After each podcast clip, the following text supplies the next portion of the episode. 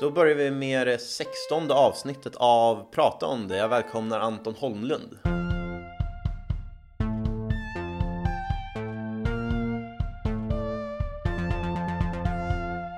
Tack så mycket.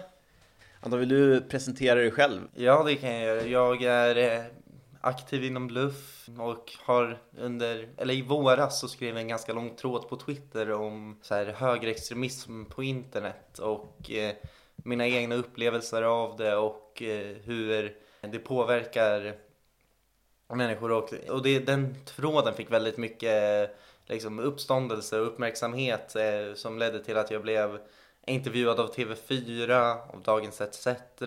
Eh, jag blev kontaktad av Centrum mot våldsbejakande extremism och ska göra lite arbete med dem också.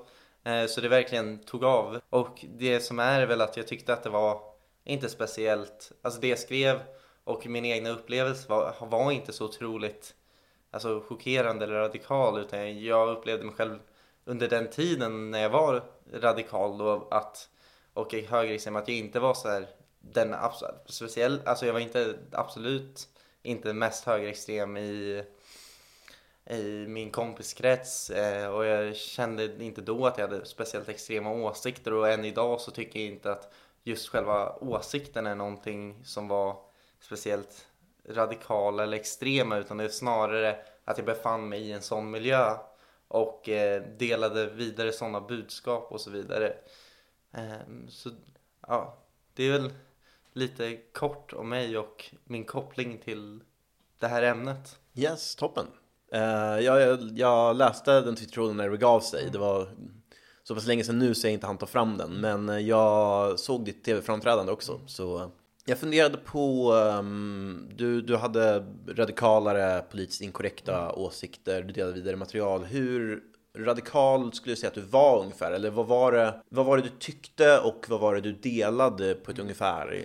Alltså vad jag tyckte eh, av, om man, om man ser så här typiska eh, åsikter som, eller det, det finns ju liksom som en åsiktsgemenskap bland alla som är profilerar sig själva som anti-PK eller emot liksom, feminism eller och så vidare. Och för mig var det just, alltså jag var väldigt mycket antifeminist. Det var det som var min huvudsakliga åsikt som man på något sätt skulle kunna kalla högerextrem. Eh, men det som framförallt var var ju att referens eller liksom ramarna för vad som var okej okay och inte okej okay åsikter och debattklimatet jag befann mig i var otroligt förskjutet åt det högerextrema hållet. Eh, jag minns hur jag på en lunchrast tillsammans med mina kompisar eh, satt och diskuterade Istället för att diskutera vanliga politiska frågor så pratade vi om om det var bäst med etnisk segregation eller kulturell segregation. Eh, och det tycker jag är väldigt så här, talande för hur eh, samtalsklimatet var så otroligt förskjutet. Eh, för den normala icke-extrema åsikten är ju att varken kulturell eller etnisk segregation är eftersträvansvärt. Eh, men ja, det, det som är är ju liksom att jag och många andra kring mig var i ungefär samma, eh, hade ungefär samma åsikter kring det här och var väldigt eh, debattklimatet för oss hade förskjutits enormt. Eh, så det är väl det som är huvuddelen. Det var inte just specifikt mina egna åsikter som var jätteradikala. Det var mest att jag var väldigt avdramatiserad och eh, det var väldigt normaliserat för mig med högerextrem retorik och högerextrema åsikter. Okej, så det var inte du själv som, som hade alla de här åsikterna utan du bottnade främst i en antifeministisk sort of världsbild och du, kände också, du beskrev också att du kände att världen var riggad emot dig. Hörde det ihop med det här då? Ja, alltså det, man kan väl säga att min eh, resa eller radikaliseringsprocess började någon gång i högstadiet. Eh, jag, eller jag bytte skola från eh, mellanstadiet till högstadiet så bytte jag till skolan på, som var på en helt annan sida stan som, eh, där jag inte kände speciellt många i klassen och blev snabbt ganska ensam. Och för att eh, liksom kompensera för den här ensamheten så valde jag att eh, söka mig ut på internet och på Youtube och eh, jag var också liksom alltid politiskt och samhällsintresserad. Så därför eh, började jag lyssna på och titta på Youtube-kanaler eh, som pratade framförallt om ateism. Alltså det var inte, handlade inte om eh, speciellt jättepolitiska frågor, speciellt inte i svensk kontext där ateism är ut, överlägset liksom, eh, den normala liksom, uppfattningen. Eh, men det här var ju något som intresserade mig väldigt mycket och det de här Youtube-kanalerna erbjöd var inte bara att stimulera mitt politiska och samhällsintresse som var väldigt understimulerat i skolan och bland mina vänner eh, men också erbjöd en form av eh, gemenskap och bota den här ensamheten lite grann. Och det var väl det som framförallt, det var där det började på ett sätt för efter det Eh, de här kanalerna jag kollade på som till en början bara handlat om liksom att slå emot konservativa kristna i USA började nu göra content om eh, feminism och eh, så kallade social justice warriors och varför de var dåliga. Och i den stunden så hamnade de här kanalerna i liksom samma åsiktsgemenskap med betydligt mer högerextrema kanaler som hade samma åsikter. Och det var inte så att de kanalerna jag kollade på från början var högerextrema på något sätt. De var de flesta liberala och jag själv ansåg mig själv vara ganska liberal. Men eh, Youtubes algoritmer liksom främjar att man söker sig mot mer och mer Alltså om man börjar åt ett håll och börjar med att liksom tycka om content som drar åt en riktning så leder algoritmerna en djupare och djupare i kaninhålet. Eh, vilket till slut gjorde att jag hamnade i olika, liksom mer högerextrema eh, sammanhang och på forum och eh, på kanaler som delade mer högerextremt liksom, material. Mm.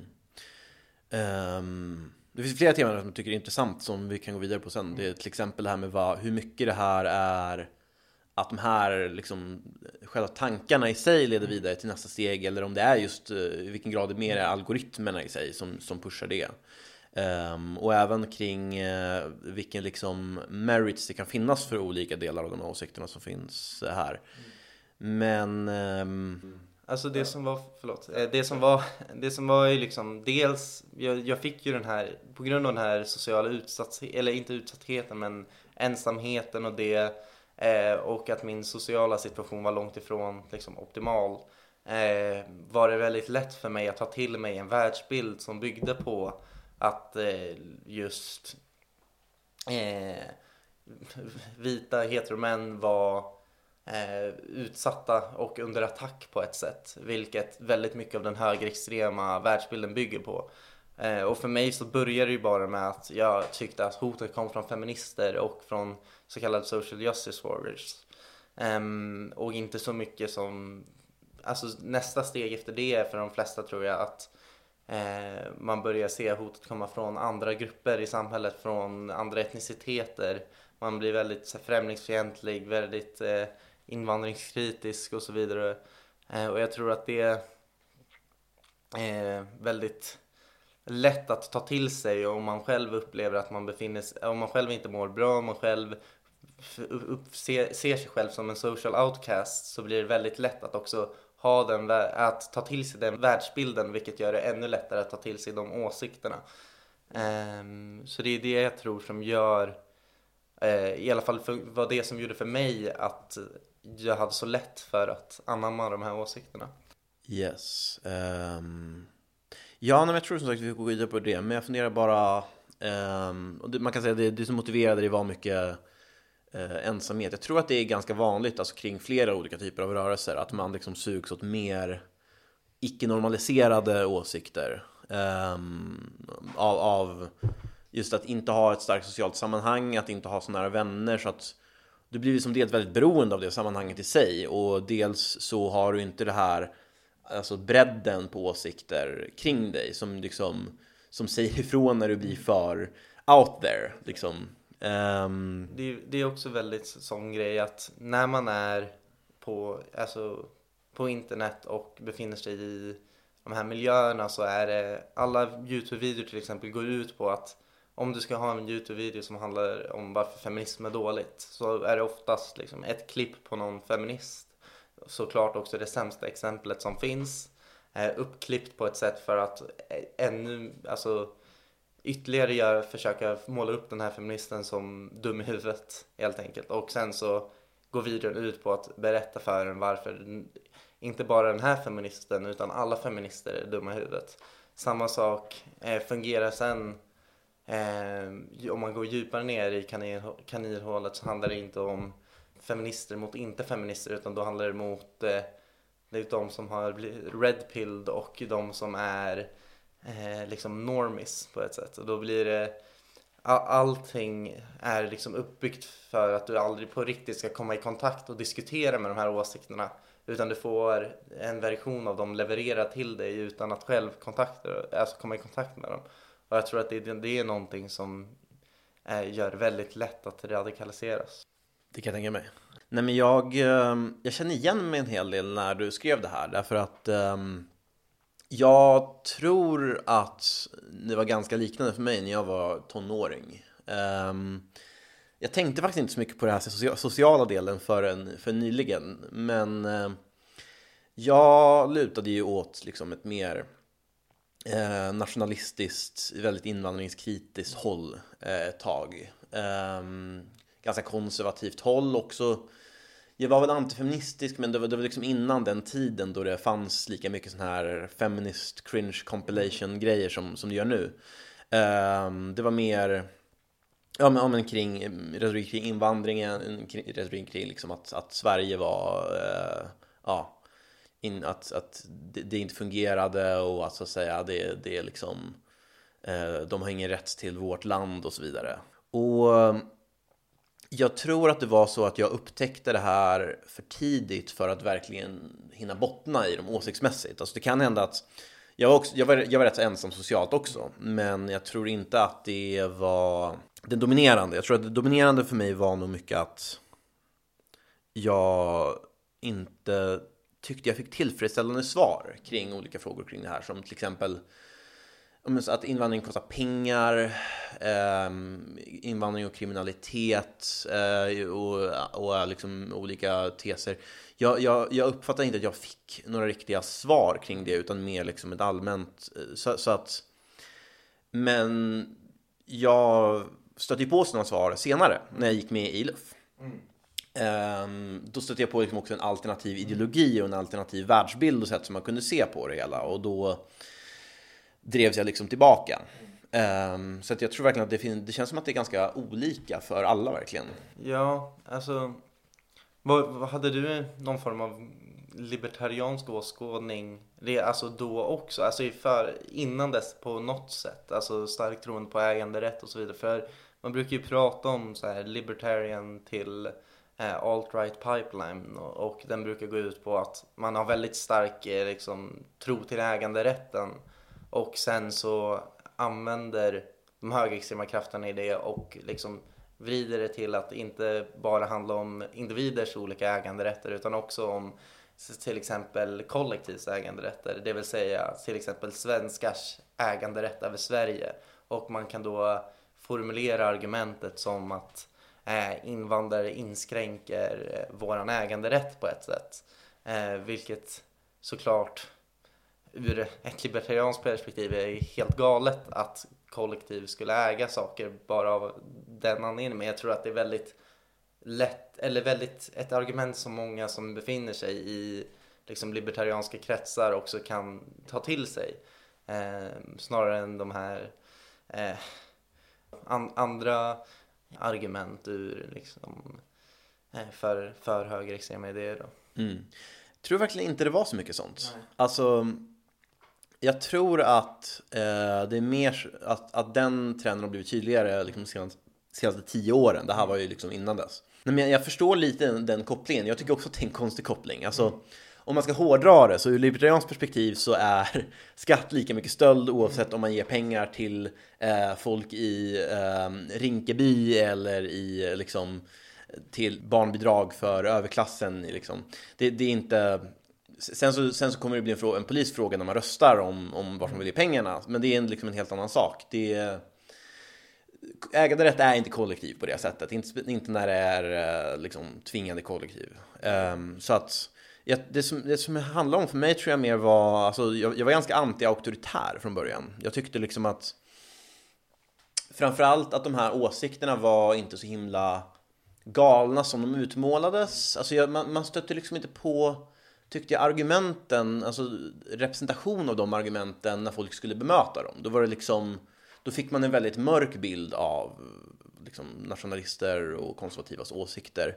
Och sen när man hörde de nationalistiska och konservativa så stämde inte det överens med, det, det, det fanns liksom, de som jag liksom hörde på tog, använde sig av rationella till viss del då argument, eller mer rationella än de hade framställts. Och då blev man liksom då, då tyckte man inte att tabut var, var tillräckligt för att motivera en för att hålla en borta liksom. Um, så men det var också det, det auktoritära tror jag som drev mig ifrån det ganska mycket för att sen började man upptäcka att de här organisationerna som, som är liksom nationalistiska, de bryr sig inte alls om de, de, de gapar ju om svenskfientliga helt hit och dit. De vill styra, i Sverigedemokraterna vill de styra kulturen och så mer svenskvänligt håll.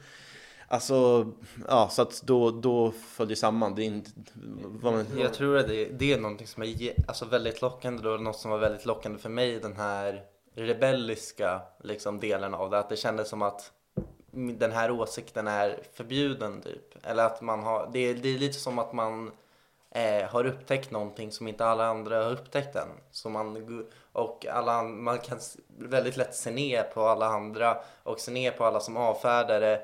Eh, och jag håller med dig om att väldigt många gånger så har man inte blivit bemött på ett ärligt sätt utan det har varit eh, liksom om, om man tar till exempel feminism för, för, i mitt fall då, då var det liksom jag sa att jag var emot feminism och eh, folk omkring mig blev arga på mig och diskuterade inte med mig. Och det var inte förrän jag liksom blev medlem i LUF långt senare som jag faktiskt kunde diskutera frågorna eh, på ett öppet sätt. Eh, och jag tror att bara att ha den här liksom rebelliska delen till det och gör att man eh, har mycket lättare att ta till sig det. Eh, det blir som en form av revolt mot samhället. Alltså ungdomar har ju i alla tider eh, liksom gjort revolt mot eh, vad som är eh, vad kan jag säga, den offentliga ordningen på ett sätt eller vad, vad som samhället tycker. Bara skillnaden att när jag under tiden jag växte upp så var samhället väldigt eh, tolerant, väldigt så här statsfeministiskt nästan och eh, det fick mig att lätt ta till mig de här konträra åsikterna. Ja, jag tror verkligen att det är, att, att bara ren upproriskhet är en del av det och det är svårt att göra någonting åt förstås också. Eller alltså det man kan göra emot det är väl att på ett bättre sätt bemöta det och inte alltså mata den här upproriskheten genom att avfärda det hela tiden. Ehm, det, alltså vi har haft en arbetsgrupp om det här i, i, i LUF om extremism eh, och en av de liksom, forskningsåtgärder som vi har upptäckt, eller upptäckt och upptäckt, men som vi har sett är att man, det är väldigt viktigt att folk som har radikala åsikter, ungdom som har radikala åsikter får debattera dem och diskutera dem på ett liksom, ärligt sätt med någon eh, som den kan lita på. Eh, man har ju ett exempel på, det var en nazist på Gotland Eh, och som blev utmanad till liksom debatt inför hela skolan mot sin samhällslärare. Och så fick de stå och debattera uppe på scen och så var, det var ju liksom samhällsläraren bara körde över den här unga killen såklart. Eh, självklart gjorde ju inte det här på något sätt att eh, den unga nazisten blev mindre radikal utan snarare tvärtom. Mm. För då bekräftar ju bara världsbilden att ah, alla hatar dig, världen är emot dig. Det bara förstärker och han blev senare liksom en NMR-ledare. Eh, så det man måste göra är att ta diskussionen men ta den eh, privat eh, och liksom inte för att debattera utan för att snarare ifrågasätta eller ställa frågor. För jag tror inte man kan övertyga någon som har extrema åsikter genom att logiskt, logiskt och rationellt debattera med den eh, eftersom att man, kom, de flesta, man har så skild världsbild från början att det är väldigt svårt att liksom förstå varandra.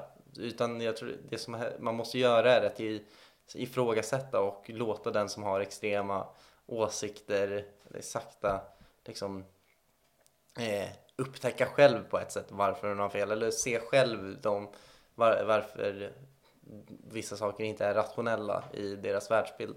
Ja, ungefär logiska argument kan ge avtryck men kanske inte omedelbart. Nej, precis. Och eh, det är väldigt svårt att så här, eh, debattera, ty- i alla fall i min, upplevelse, med någon som har en helt skild utgångspunkt. Eh, man måste ju alltid när man debatterar ha någon form av gemensam eh, utgångspunkt. Men jag tror att det är väldigt ofta väldigt svårt att när någon har en helt annan världsbild än en själv att sen bara, ah, nu ska vi komma överens om någonting eller försöka komma fram till sanningen.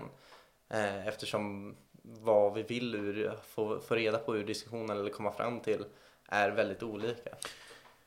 Det där är en intressant annan liksom, aspekt ur hela, att det finns ju många som jobbar på att bli bättre på att mötas över olika världsbilder och förstå det. Men, eh, men jag är helt med på att det är extremt svårt att göra i en enskild diskussion varje gång. Det kan ju väldigt gärna bli att man, eh, ja, man lägger helt olika betydelser i olika ord, det rörs upp känslor, man försöker täcka 25 olika sakfrågor på samma gång. Det kommer ju det kan ju ofta bli rätt svårt. Men jag tänker, det, det kan vara en intressant eh, grej att ta det vidare. Jag tänkte först höra bara om, är det några av de här åsikterna som du har kvar? Eller något liksom element av dem?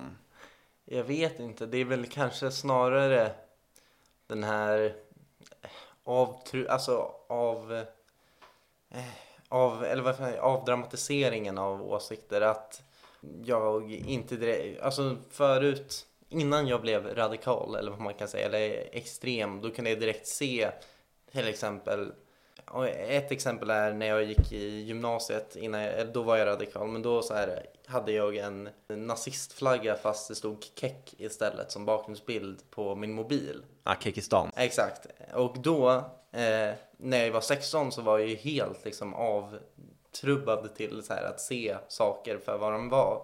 Eftersom att om, alltså, den normal person som inte är i en extrem miljö ser ju direkt att, att det är en, liksom, en omgjord nazistflagga och det är väldigt så här, konstigt att gå runt med en omgjord nazistflagga på sin mobil. Speciellt när syftet med den inte är att så här, förlöjliga nazistflaggan heller utan det handlar ju bara om att ta en symbol och göra om den för en eh, Eh, och göra så att den inte direkt är nazistflaggan men alla som vet vet att det är en nazistflagga och all, nästan alla borde kunna veta det. Eh, och lite av det tror jag är kvar fortfarande att jag kan se saker som är högerextrema eller har högerextrema ursprung utan att märka det direkt. Och eh, eh, det är väl det som kanske sitter kvar. Eh, rent åsiktsmässigt så tror jag att det mesta är, alltså, att ligger bakom mig. Mm. Ehm, nej men jag funderar på det för eh, jag, jag var så här, tror jag, delvis överens eh, när det kommer till liksom vilka typer av radikala åsikter som finns, hur folk radikaliseras in i dem. Men eh, jag är osäker på vissa delar när det kommer till, till det här med eh, feministkritiken till exempel, n- när det kommer till det mesta av det sakpolitiska egentligen. Så um, jag tänkte fundera där på, um, det finns ju kritik som kan vara legitim eller liksom saklig mot till exempel eh, feminism kring, kring speciellt eh, det man kallar tredje vågens feminism eller liksom den här mer, mer moderna varianten och det här med social justice warriors är väl en del av det liksom. Då är det väl politisk korrekthet bredare eh, och en del attityder kring det. Så ehm, hur, jag tänkte bara fundera på hur, ehm, hur mycket av de här delarna ser du som liksom i sig legitima om vi tar bort den här kontexten från eh, Youtube-klippen som leder vidare? Alltså, jag tycker definitivt att det finns helt klart legitim kritik mot eh, den här social justice warrior-rörelsen, mot eh, eh, vad man kan säga, någon form av politisk korrekthet som går väldigt långt, som är ganska inskränkande och kan göra att det blir lite som ett minfält att eh, så här, vad man får säga och inte säga. Men samtidigt tycker jag att det är en väldigt liten eh, liksom del av alltså problem, eller alltså det finns betydligt mycket större problem än så. Eh, en typ, typisk sån grej är ju som väldigt, som jag också när jag var som peak antifeminism pratade mycket om var liksom och hade ås, väldigt starkt åsikten att man borde eh, kunna dömas till fängelse för att ha ljugit om att du blev våldtagen till exempel.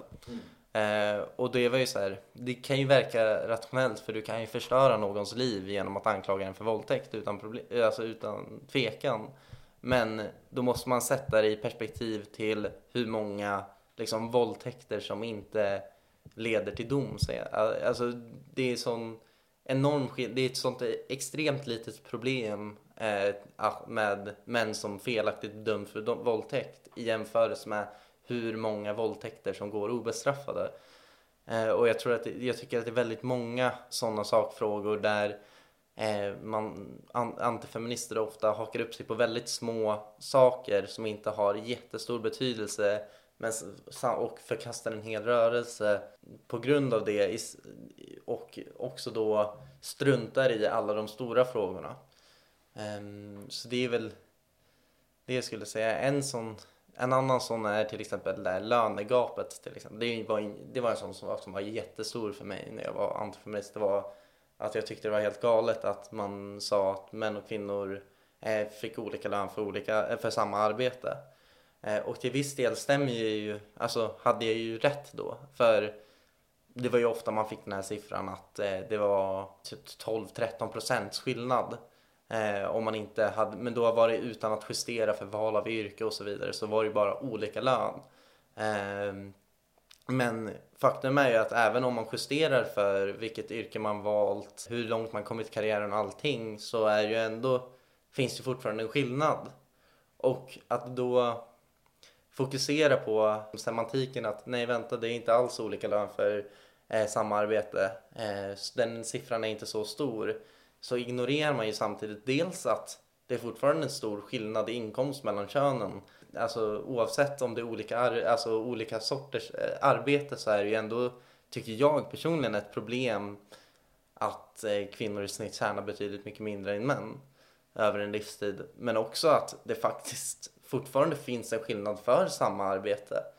Och jag tycker det är konstigt att bara förbi, förbise det. Mm. Eh, när, när det gäller första så håller jag nog ganska mycket med dig, eller så här, liksom, med, med, lite bara förbehåll, alltså att det det kan ju bli ett överdrivet fokus på vissa saker. Mm. Eh, alltså jag kan ju hålla med, det är ju olagligt, alltså ljuga i rätten om att man blir våldtagen. Mm. Eh, så är det och det, det borde vara med, mened i alla fall. Och det är olagligt att sprida sådana uppgifter för brett. Jag håller ju med om det, det är ett, det är ju mycket fler våldtäktsmän som går fria som borde ha fällts än det är oskyldiga som döms. Samtidigt som det, det är viktigt att vi inte dömer oskyldiga. Det är viktigt att vi har höga standarder för att inte göra det. Men jag håller med om att om man bara lägger fokus på det, lite fokus på det kan vara berättigat, men bara på det så bygger upp sin världsbild utifrån det så blir det ganska ensidigt. När det gäller lönegapet så tror jag väl att det, det är också en sån här det är väl många som sprider den uppgiften väldigt onyanserat. Jag skulle vilja säga att jag, jag, jag tror att det finns också om man, om man mäter efter olika yrken så minskar sig skillnaden. Men att du, du, det finns även de som tittar på andra faktorer som eh, till exempel skillnader i beteende mellan könen som kan, eh, som kan förklara det till ännu större del. Sen så är det också en, en helt egen diskussion om i vilken grad är beteenden som sådana beteenden och yrkesval också inlärda och i vilken grad är de följder av att män och kvinnor är olika. Ehm, poängen är att jag tycker att det är mycket av det är liksom ändå en, en saklig diskussion du kan ha i någon mån. Men problemet blir väl de här, framförallt de här ehm, väldigt antifeministiska eh, sammanhangen i, på, på YouTube och liknande. Alltså när du har inte bara personer som är antifeminister utan du tar liksom deras tal och ställer dem emot de andra och framställer alla feminister, liksom hela, hela den rörelsen som helt grundlös, skränande, liksom anti-män eh, politik.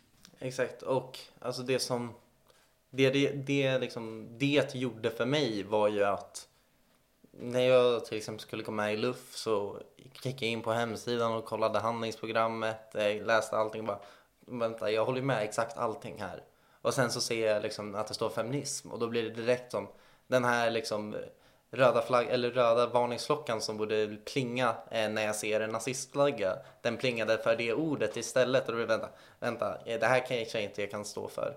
Eh, så då gick jag med och var liksom med i LUF och, men det tog kanske ett år innan jag så här, eh, helt insett att vad Luff menar med feminism är inte samma sak som vad Ung Vänster menar med feminist eller vad SSU menar med feminism. Och det är väldigt, men jag hade ju under väldigt lång tid lärt in att feminism betyder dåligt och att det inte finns någon mer nyans till det. Eh, alltså om någon sa ordet feminist till mig så tänkte jag direkt på någon så här blåhårig med massa piercings och så, alltså klass, klassisk social justice warrior stereotyp eh, som är väldigt arg medans de flesta, de flesta jag träffat inom luft som också kallas sig feminister är ju väldigt inte så och är väldigt emot den liksom eh, typen av feminism.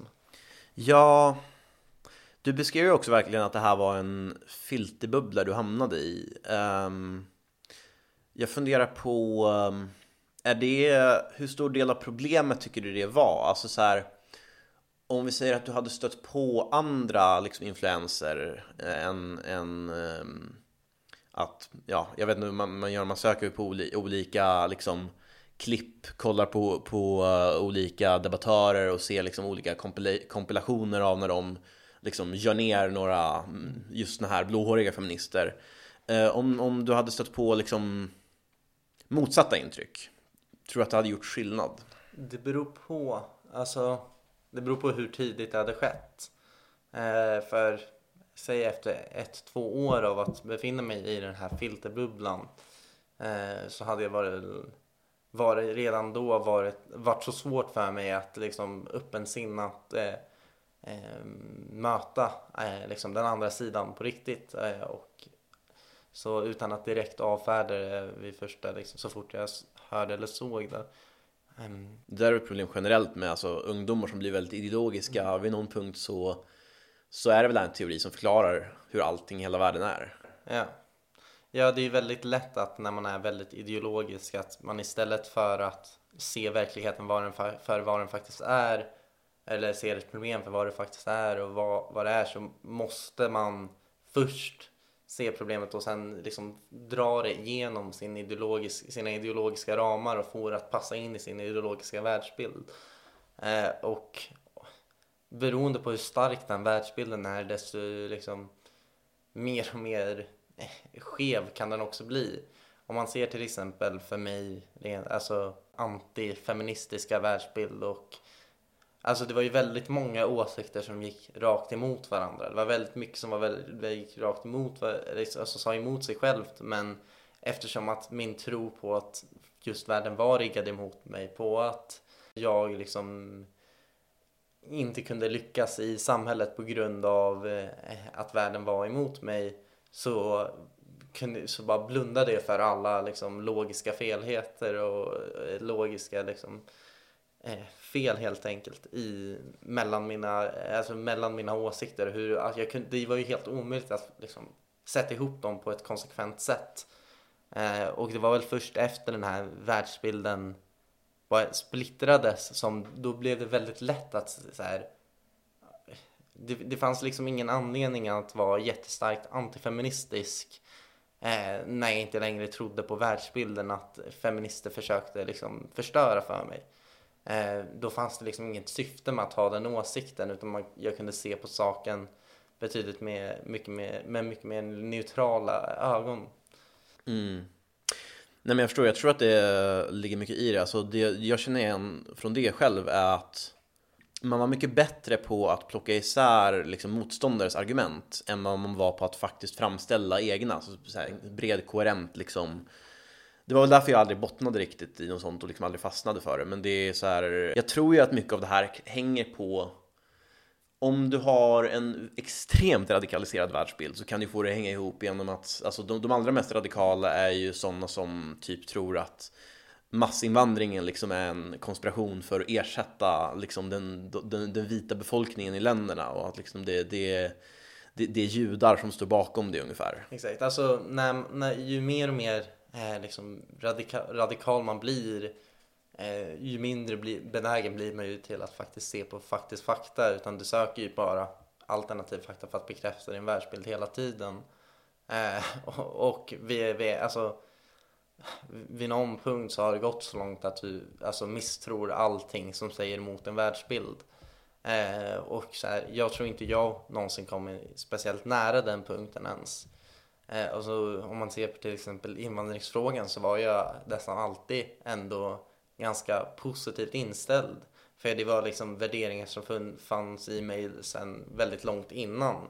Och jag var alltid väldigt så här pro eh, mångkultur på ett sätt. Jag skulle aldrig liksom ha röstat på SD även när jag var som mest så här, eh, vad jag säga, även när jag liksom hade en omgjord nazistflagga på mobilen så, så här, eh, hade någon form av grundvärdering som aldrig riktigt stämde in på de högerextrema värderingarna.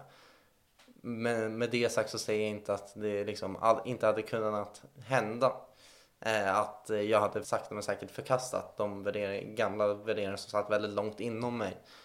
Eh, men en, om jag bara får gå in på en annan sak så om varför folk blir radikaliserade eller alltså det här steget från att vara bara anti-PK eh, till att faktiskt bli högerextrem tror jag mycket kan förklaras vid att man eh, alltså en väldigt vanlig eh, idé som folk som är väldigt anti-PK eh, har är att eh, det inte finns liksom, eller det, det man, man försöker först och främst ställa in att diskriminering i samhället eh, inte finns och om det finns så är det inte i närheten av så stort eh, och så eh, utbrett som folk försöker sälja in det att vara. Och om man slutar tro på att det finns diskriminering som missgynnar grupper i samhället så blir nästan den logiska slutsatsen att trots, för man, kommer ju, man ser ju fortfarande att det finns skillnader mellan olika grupper. Man ser fortfarande att det är högre brottslighet bland invandrare, att det är högre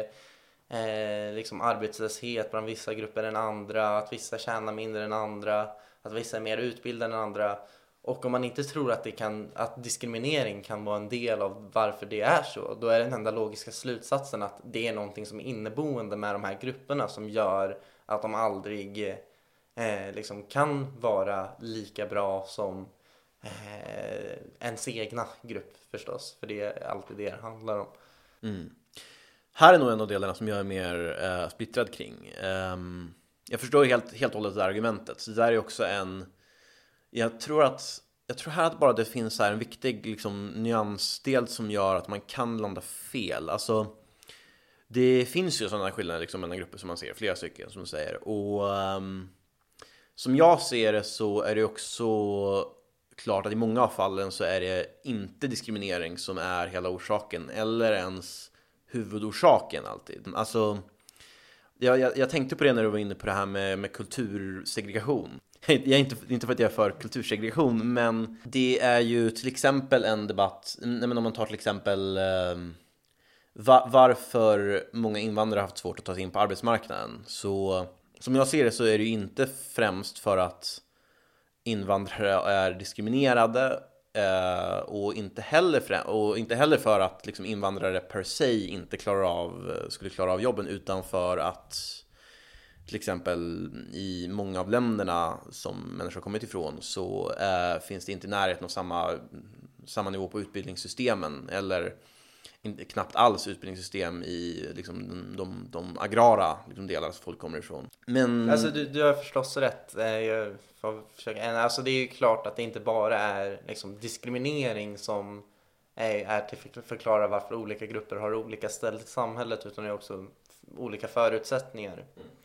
Men den här världsbilden om bygg, alltså den, eh, jag vet inte om man kan kalla den högerextrema världsbilden, men den bygger mycket på att alla har lika förutsättningar.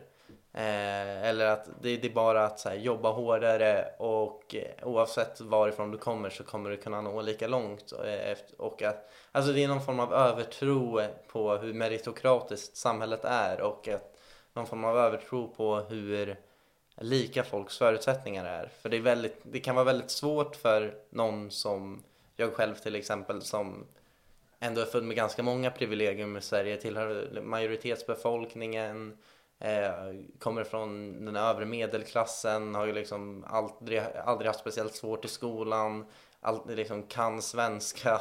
Det, det är för mig väldigt svårt att leva mig in i någon annans eh, liksom upplevelse. Och för mig är det väldigt svårt också att se så här att jag eller någon annan som jag, att alltså hur mycket jag lyckas beror bara på min egen, mitt eget arbete i min egen uppfattning. Men jag har svårt att tro att eh, jag, och jag hade också liksom väldigt svårt att tänka att det kunde vara annorlunda för någon annan. Att någon som kommer från andra förutsättningar eh, kan liksom förhindras eh, att nå samma liksom, eh, framgång som jag skulle kunna nå. Det är väldigt intressant tycker jag. Det är, eh, den, den, absolut största bilden är ju som, som de liksom, radikala till exempel etnonationalister skulle peka på, är att de pekar på hela världen och de pekar på liksom västvärldens framgångar eh, och frågar sig varför ser det ut så här? Om det inte är för att liksom andra grupper är sämre. Så för mig är det här också en lurig grej för att jag är ju i grunden väldigt för meritokrati och eh, tror i hög utsträckning på att, att det är ganska meritokratiskt också men det blir, en an, det blir svårare om man kollar på en systemnivå än på liksom individuell nivå. Som sagt, här så beror det, ju, det hur du väl du lyckas väldigt mycket på din, din ansträngning. Liksom.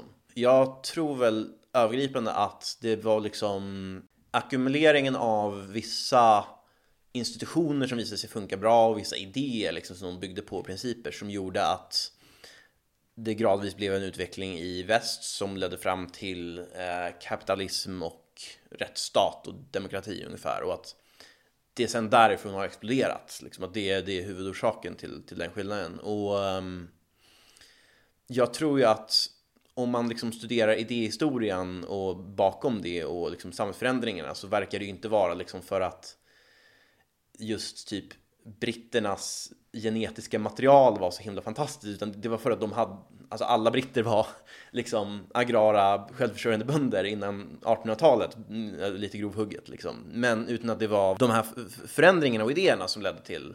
Och det kan förklara stora delar av skillnaderna i världen. Det är ju fortfarande att det är det, det, och det blir väl en svår fråga att ställa sig hur man ska förändra det, men ja, då kan du kolla på, du kan konstatera att du inte har samma utbildning eller liksom möjligheter obviously om du växer upp i ett eh, väldigt, väldigt fattigt land än om du gör det i Sverige. Ja, och man kan ju också se att, alltså, och de här skillnaderna finns ju även inom liksom samhällen och inom länder om man jämför, alltså de här institutionerna du pratar om är ju väldigt avgörande så det finns en jättebra bok som heter Why Nations Fail som eh, liksom pratar väldigt mycket om hur viktiga institutioner är. Då tar de i början av boken upp ett exempel på en gränsstad mellan USA och Mexiko där liksom etniskt och kulturellt är båda sidorna av är liksom den ena delen av staden ligger på, i, Mex i Mexiko och andra delen ligger i USA. Etniskt och kulturellt nästan till identiska liksom städer och, i befolkning men Ehm, den ena staden har typ så här fyra, fem gånger så hög levnadsstandard på grund av att USA har så otroligt mycket bättre ekonomiska och eh, politiska institutioner än jämfört med Mexiko. Och det är ju väldigt så här, det förklarar ju, alltså det är ju allmänt vedertaget vad jag förstått det som att det är just de här ekonomiska och så, liksom politiska institutioner som spelar enormt stor roll. Man kan också föra över det till till exempel inom Sverige och jämföra till exempel eh, utsatta områden, hur välkopplade de är till de svenska ekonomiska och eh, politiska institutionerna. Eh, hur bra skolor de har i jämförelse med rikare kommuner. Då blir det väl, alltså man kan ju, man kan ju fortfarande läsa i lagboken och eh, se i Sveriges grundlag att ja, men Sveriges politiska institutioner är likadana över hela Sverige. Men de sträcker, alltså de når ju inte ut lika mycket. Eh, till exempel rättsstaten når inte ut lika mycket i olika delar av, i alla delar av Sverige. Vilket gör förstås att förutsättningarna för personer som växer upp i olika delar av Sverige blir annorlunda. Och det behöver ju inte vara liksom, det är ju inte diskriminering. Men det är ju fortfarande olika förutsättningar. Men eh, om man vill, alltså om man bara kollar på, så här, på papper Eh, det är väl så här, det, det, står inte någonstans på, det står ju i lagen att man inte får diskriminera på grund av hudfärg eller på grund av kön eller och så vidare och så vidare. Och om man kollar på det så är det ju väldigt lätt att, ja, det står ju i lagen att man inte får det. Eh, och då kan man lura sig själv att då, får, då händer det inte heller.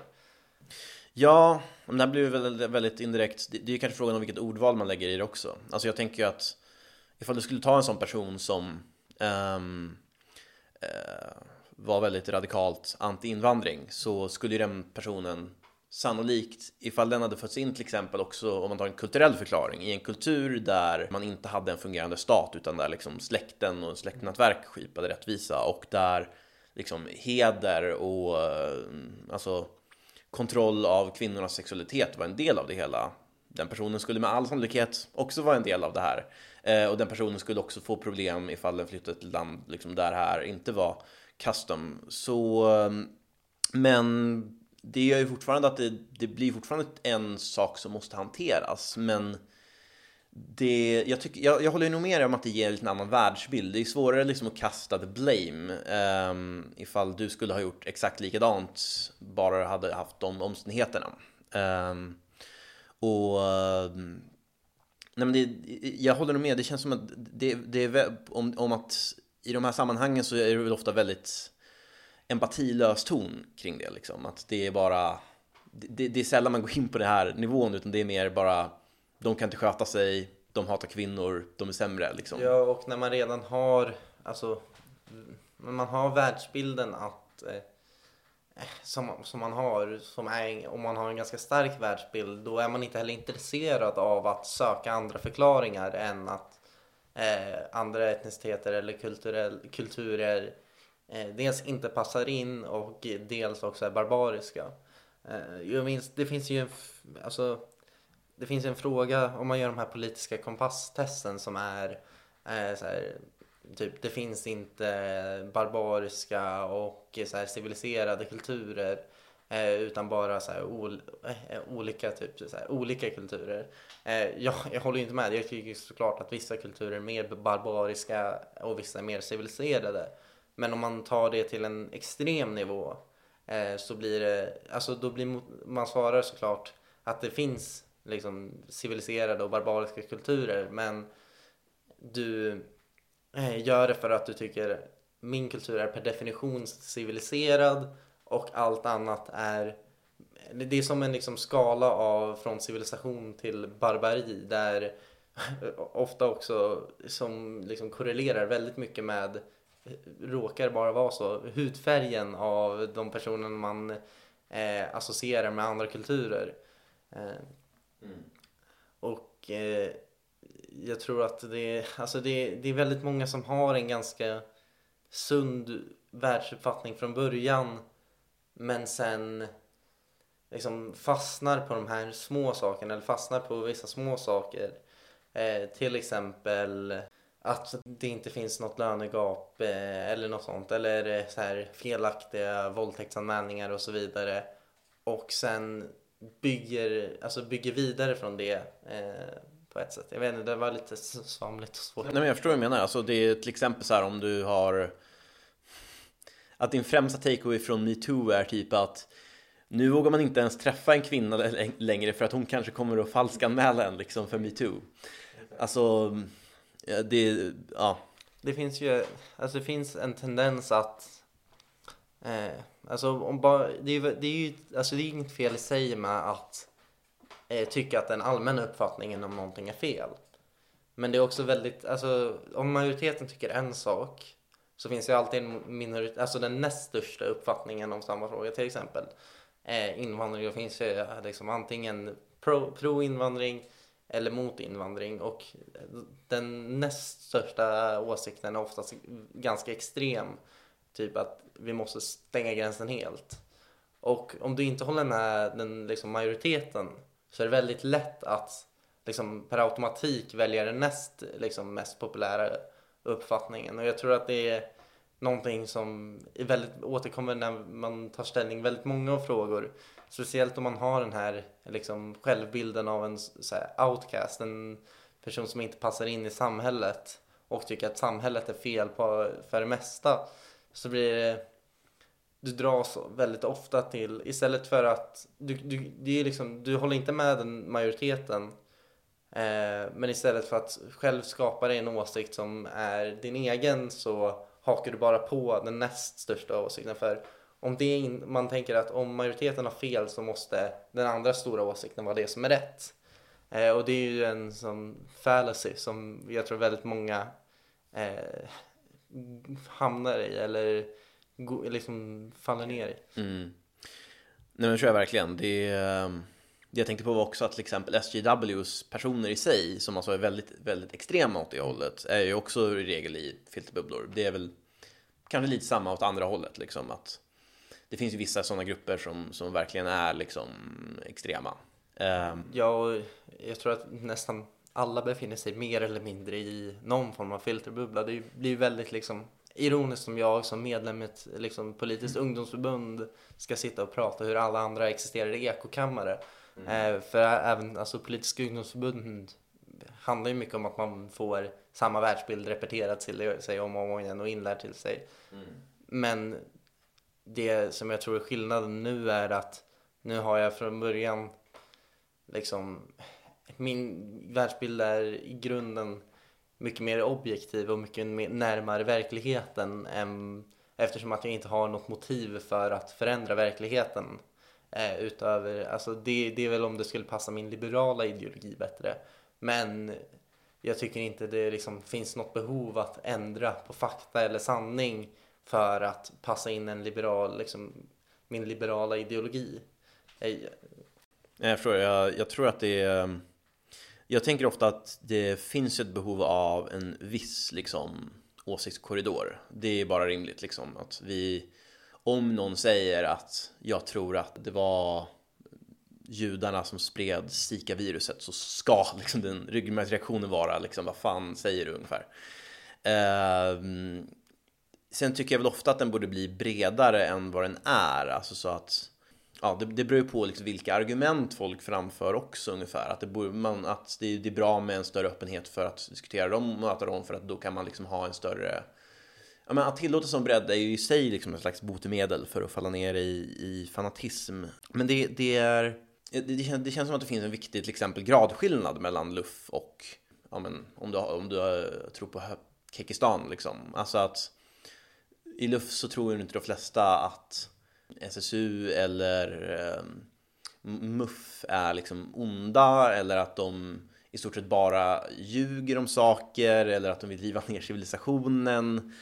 Ehm, man tänker väl att man har en ganska stor del överensstämmande världsbild och vissa värderingar gemensamt men vissa inte liksom och att man kan liksom ha föra rationella debatter med dem utan att direkt ja, det, det, är ju, det här låter ju förstås lite hyllande men jag menar jag tror ändå det finns en skillnad. Jo, alltså det tycker jag definitivt och det finns ändå, alltså en, alla håller ju på ett eller annat sätt med om liksom fakta.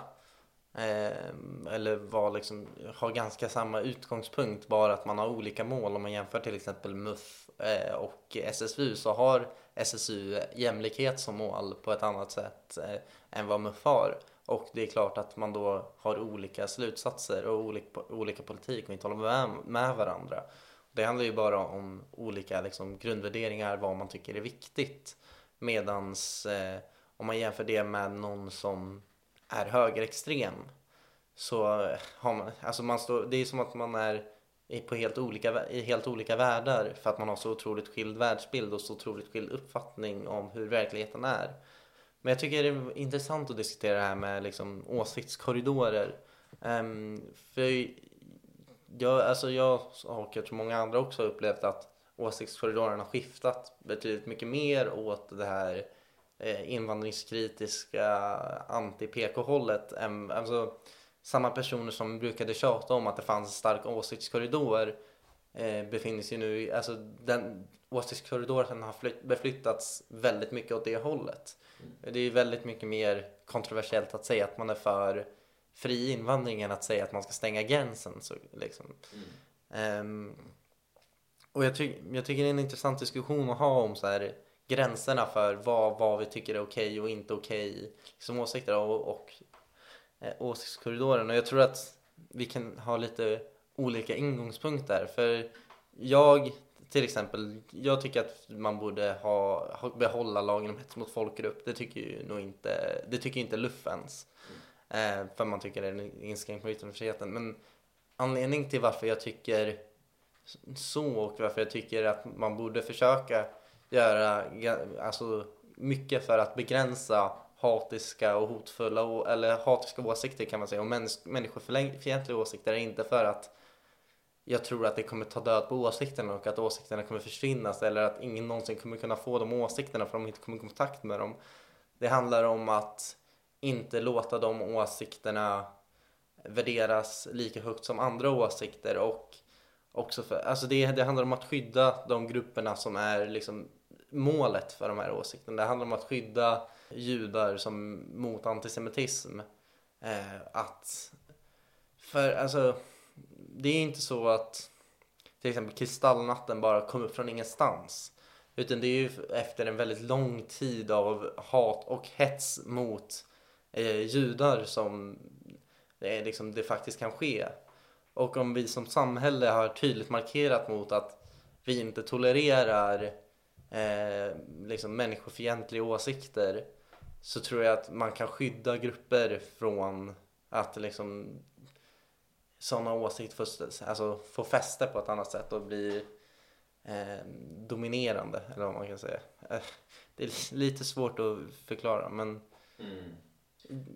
Alltså det, det jag menar i alla fall att min, min utgångspunkt är inte att eh, så här, försöka se till att folk inte får de åsikterna eller försöka eh, liksom begränsa yttrandefriheten för sakens skull utan det handlar om att man som till exempel jude i Sverige inte ska man ska kunna leva sitt liv utan att stöta på eh, liksom folk som bär svastikor eh, på, uttryckta på t-shirts eh, och om man stöter på dem så ska man kunna liksom anmäla dem för jag tycker man kan se det som ett direkt hot mot en. Eh. Mm. Ja, precis. Men här är det jag tycker eh, inte så. Um, ja uh, förstår vad du menar. Uh, jag skulle också en del av idén till att jag ville ha det här liksom var just att jag, jag tycker också att det är intressant att se hur man motverkar att sådana idéer får spridning. Jag tror också att det är, jag kan säga att jag har motionerat om det här till LS årsmöte. Uh, jag, jag tror ju att mycket av det här går att täcka i annan lagstiftning, alltså inte kanske svastikor, det är liksom en mer öppen fråga, men däremot till exempel om du uttrycker det väldigt hatiskt, liksom direkt individuellt mot judar så kan det ju gå in under liksom någon typ av ofredandeaktigt. Liksom. Det jag tycker är svårt är um, jag vill, jag vill get back to eh, punkten om, om hur åsiktskorridorer skiftat, för jag tycker också det är superintressant. Men hur...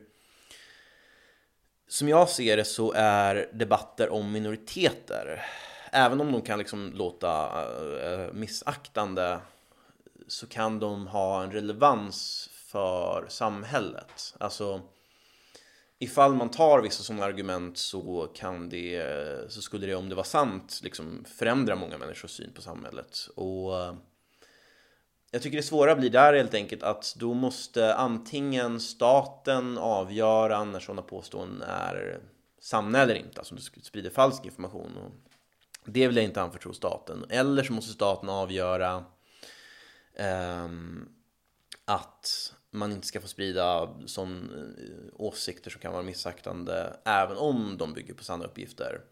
Och det vill jag inte heller att man ska till exempel med svastikan så, så skulle ju det, det, är idag lagligt i Sverige att förneka förintelsen till exempel. Det måste ju vara helt fruktansvärt för en överlevare av förintelsen liksom, eller någon som är anhöriga som, som överlevt den att höra. Ehm, det är möjligt att jag landat i fortfarande att det kan inte vara en fråga bortom debatt så att säga. Även om det är en liksom extremt osannolik åsikt att vara sann ungefär. Fast alltså, jag tycker ändå när, alltså det är lite som, alltså förneka månlandningen fast implikationerna av att, eh, så här, eh, förintelseförnekelse skulle få, få fäste är betydligt mycket värre än implikationerna av att eh, så här, mån, förne, månlandningsförnekelse får fäste är betydligt mycket liksom, Alltså det, det är helt, det, det finns inte den här grova liksom, rasismen inblandad i det. Eh, och liksom att förneka förintelsen det, det är så otroligt långt, alltså det är så väldigt enkelt att motbevisa förintelseförnekelse. Eh, och det finns liksom, jag tycker inte det finns något större värde i att ha diskussionen Eh, för vi har redan liksom haft diskussion, eller det, fann, det var liksom aldrig någon diskussion för vi kunde se det med egna ögon. Vi har sett det med egna ögon och det finns liksom ingen mening med att diskutera om det hände eller inte eftersom att det är på samma sätt som att månlandningen hände är fakta och sanning. Och då behöver, och jag tycker inte man ska liksom diskutera uppenbar fakta och uppenbar sanning eh, eftersom att det enda, det enda som kan, man kan åstadkomma av att ha den diskussionen är alltså det legitimerar eh, förintelsen och eh, eh, och liksom det finns inget att vinna eh, på att ha diskussionen om för, förintelsen hände eller inte. Man kan bara förlora på att ha den diskussionen eller här, den sidan som står för sanning kan bara förlora i den diskussionen för det är så svart på vitt tydligt att förintelsen har skett. Om vi skulle ta till exempel um, påståendet att, det, att det, det är massivt valfusk i USA. Mm. Eller, eller påståendet att um, Kina etniskt rensar uigurer. Mm. Um, skulle man kunna resonera liknande där ifall... Alltså påstående, alltså det är båda två, är så här, för mig i alla fall väldigt alltså, klart alltså, vad som är sant och vad som inte är sant. Mm. Eh, och vad jag ska lita på och inte ska lita på. Men om man, alltså jag tycker inte det har, det, jag tycker ändå inte det är på samma nivå som till exempel förintelseförnekelse. Mm. Um, även om så här, folkmordsförnekelse på djuret är Unge, alltså det är ju ungefär lika illa egentligen. Exakt. Det, så. Exakt. Så det är ju det är ju lika liksom illa att eh, förneka det. Men om man jämför det med till exempel förneka, eller så här, förneka valresultatet i USA. Eh, och där, alltså det som är där är ju att i alla fall från början när påstående att det har pågått valfusk. Eh, det kan man ju tycka och man kan säga det är osannolikt. Eh, men det är betydligt mycket mer sannolikt än att förintelsen inte har skett. Och sen så har man ju nu en process för att så här, testa i domstolar om och om igen överallt för att försöka, och då liksom, försöka komma fram till om det har skett något till, eh, valfusk eller inte. Och sen efter ett tag så kommer det vara liksom sanningen kommer vara den att det inte har skett något valfusk. Men hela poängen med varför folk säger att det har skett valfusk är ju inte för att eh, Alltså Republikanerna driver ju inte den här agendan för att de faktiskt tror att det har skett val, utbrett valfusk utan det handlar ju om att bara eh, delegitimera eh, Demokraternas vinst. Eh, och alltså jag tycker ändå diskussioner måste utgå från att båda sidor försöker hitta sanningen eller försöker komma närmare sanningen. Men det är så uppenbart att i fråga om förintelseförnekelse, eh, förnekelse av folkmord i Kina eller förnekelse av liksom, valresultatet i USA eh, har eh, inte liksom goda intentioner. Intentionen är inte att komma närmare sanningen utan intentionen är bara att delegitimera sanningen på ett sätt. Mm, jag förstår. Nej men jag tror att det ofta stämmer också. Alltså till exempel så tror jag också att det är ofta används instrumentellt för nazister till exempel och eh, även förstås av, av Trump. Det blir väl tydligare och tydligare tycker jag ju mindre liksom, bevis de lyckas prestera. Um, det jag, tycker, jag tycker bara att det är en viktig skillnad med om vi tror att någonting är väldigt osannolikt, alltså extremt osannolikt, eller mot att säga det här är så säkert så att det inte ska få diskuteras öppet. Alltså om vi tar, det, det, det här var någonting som jag tänkte på innan. Jag tyckte, det, det som, det som var, var svårt för mig i början var att som ung kille var man ofta väldigt kritisk, väldigt disagreeable så. Man liksom godtog inget eh, fluff, man vill ha extremt konkreta skäl för allting. Um, så tabut liksom funkade inte så mycket kring eh, ja, men, säg, invandringsfrågor till exempel. Det är anekdotiskt, eh, men men för mig så tyckte jag snarare att det stärkte caset för att vara polisinkorrekt. Alltså jag uppmanades flera gånger att hålla oss borta från sådana åsikter. Det betonades hur liksom dåliga intentioner det var bakom de personerna.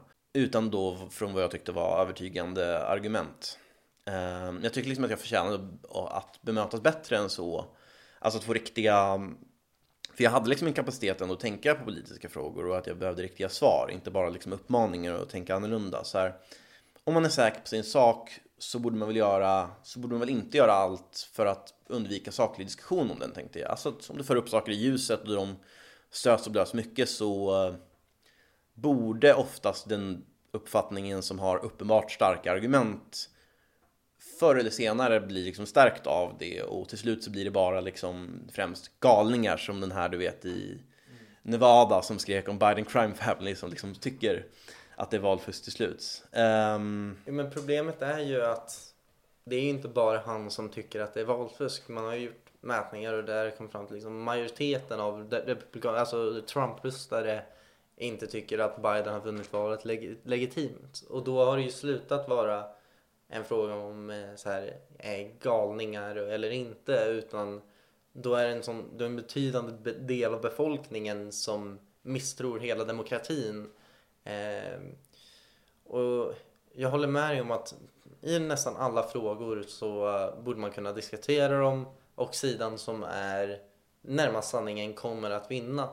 Men det finns alltså det finns någon form av gräns som jag inte vet exakt vart den går Eh, men där det inte spelar någon roll vilka logiska argument man har och man anför. Man håller inte med om faktan, man håller inte med om de grundläggande delarna och då är det helt, man har så otroligt skild världsvy att det är omöjligt att liksom komma, komma närmare sanningen. Eh, och det är just, det är alltså visst det bara, kanske bara är, det kommer liksom bara vara galningar men problemet är ju att du... Det, jag tror, tror det är bättre att bara låta de galningarna ha sina åsikter för sig själva och inte diskutera med dem för det fin, alltså världs, deras världsbild är så otroligt skild från vad man kan säga en logisk eller rationell världsbild att det är nästan till lönlöst att försöka logiskt och rationellt övertyga dem om, om varför de har fel. Och jag tror att det blir så folk som har sådana extrema och radikala åsikter så snabbt väljer att stänga, alltså se det som en attack eller så snabbt, så klart, alltså eh, tycker att det här är helt omöjligt att ens tänka sig att det kan vara eh, på ett annat sätt än man själv tycker. Det är, ja, USA först, det är en väldigt svår fråga där. Det är frågan också vad som skulle hända ifall man idag skulle instifta en lag eller dekret som sa att man får inte påstå att det är valfusk till exempel. Men eh, det, jag, jag, jag tror att den frågan är en liksom väldigt delvis separat ämne som bygger liksom på att tilltron till institutionerna har väl urholkats länge där och nu så är det en aktiv kampanj men liksom den har ju verkligen ett fäste som är uppbyggt sedan ett bra tag eh, och jag tycker det ser riktigt illa ut liksom. Um, och även där tror jag att det skulle vara liksom gynnande för, för demokratin och institutionerna ifall sidorna skulle mötas mer och att man skulle ha en mer öppen debatt kring alla saker som hade hänt. När det kommer till... Mitt problem är mer bara att dels så tror jag inte att det är så omöjligt att nå fram till folk, till de flesta människor som, liksom, som resonerar rationellt, även om de har extremt olika världsbilder. Alltså de flesta kan ju olika bilder av fakta, men så här, de flesta har väl också en tanke om hur man skaffar kunskaper om fakta. Om man är lite insatt, liksom, till exempel. Någon, någon påstår att, jag vet inte, eh, att, att uh, här, statistiken kring vilka som fördes till förintelseläger inte stämmer. Men då kollar vi på statistiken, då kollar vi på källorna, stämmer det här? Om någon påstår att det har liksom, det har, eh, att, att, att inte metoderna man använde liksom, i förintelsen fungerade som de beskrivs. Kolla på metoderna, kolla på vilka underlag som finns, stämmer det här? Jag menar, vid någon punkt kan ju någon gå, ja men allting är fejkat liksom, det är bara så här förfalskade uppgifter. Ja men då, då är debatten slut liksom, men då, kom, då, då kommer det ju verkligen till galningarna som inte skulle, skulle godta det vid den punkten. Jag, jag, jag undrar så här hur många det är som funderar på sådana frågor eller funderar på liksom valfusk eller 5G och liksom sen bara eh, kommer fram till att nej, det här var inte så jävla rimligt ändå liksom. Ja, alltså det är väl klart folk som har galna åsikter och sen inser att de har fel. Men jag tror, alltså det, du beskriver den här diskussionen att den börjar med så här att man diskuterar källorna och kommer fram till, ja ah, du tycker så här och så här. Eh, diskuterar metoden och diskuterar statistiken i sig. Men, och sen kommer man till det här, liksom, nej det är bara fake. Man kan bevisa, det som är problemet tror jag med det är att det snarare all, nästan alltid börjar i det är fake. Eh, och det är liksom, det är väldigt sällan man kan faktiskt ta diskussionen längre än att nej, det här är inte, alltså det här är falsk statistik eller påhittat. Alltså det är därför det är just förintelseförnekelse som, alltså det handlar ju inte om att diskutera om det dog 6 eller 8 miljoner i förintelsen. Det är nej, det hände inte och, och om det hände så hände det i jättemycket mindre skala.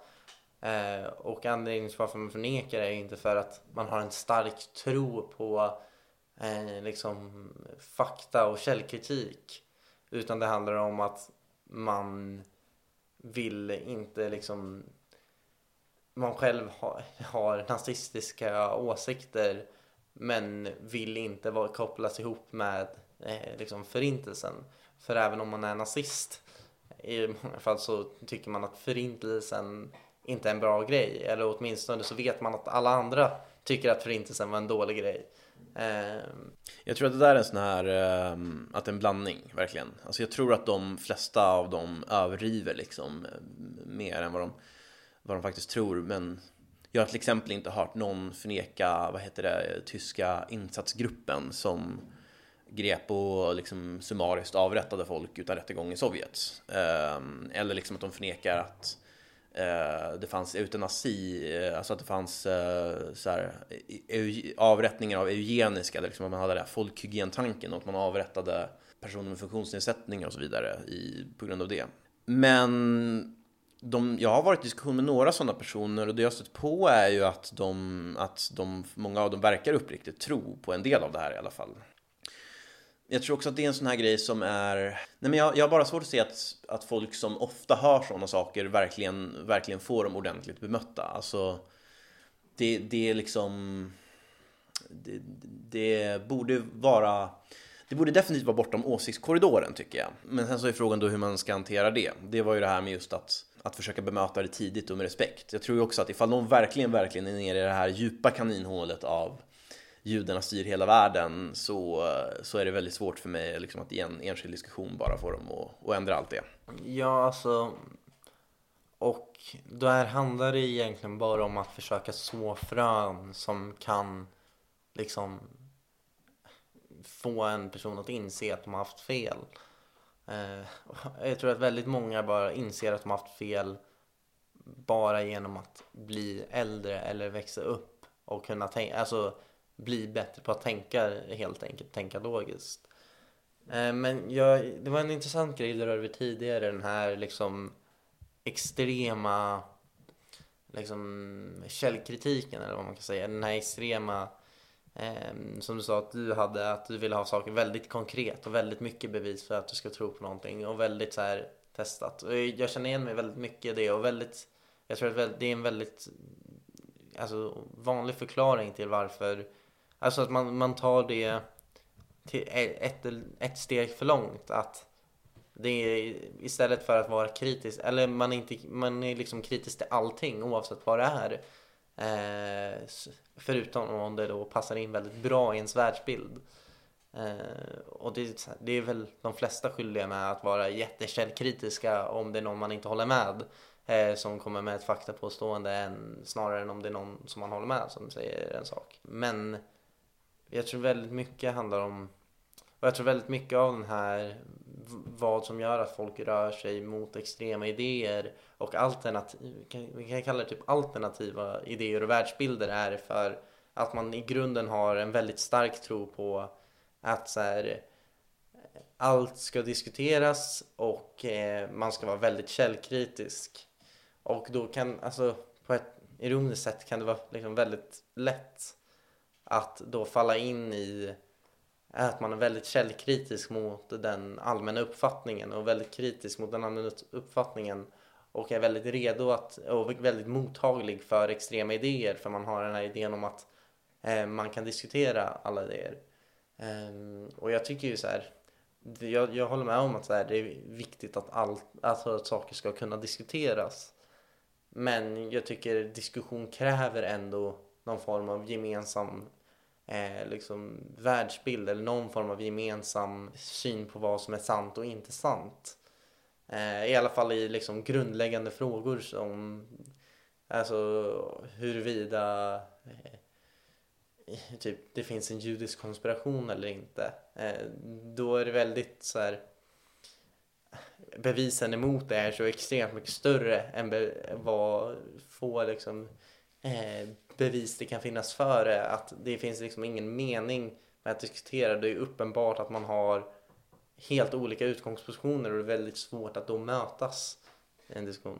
Jag, jag tror att jag tycker inte så faktiskt. Alltså, um, jag tror att det blir avsevärt mycket svårare förstås. Liksom, om man inte kan, du, kan, du kan röra dig framåt mycket snabbare i en diskussion ifall du har mycket gemensamt förstås. Men samtidigt så um, tror jag att det man måste ha i, vara överens om är väl hur vilka standarder vi har för att avgöra vad som är sant ungefär. Alltså om, jag, om, om någon på internet ber mig liksom ta fram en källa på sig eh, den här händelsen och jag tar fram källan och han sen säger den här källan är förfalskad ungefär, då, då börjar det bli hopplöst. Eller om jag kan kontrollera liksom, källan som att det här källan är en studie där de har redovisat materialen från en liksom, officiell myndighet som i ett typ demokratiskt transparent land liksom. Så, alltså det, det är getting at liksom är att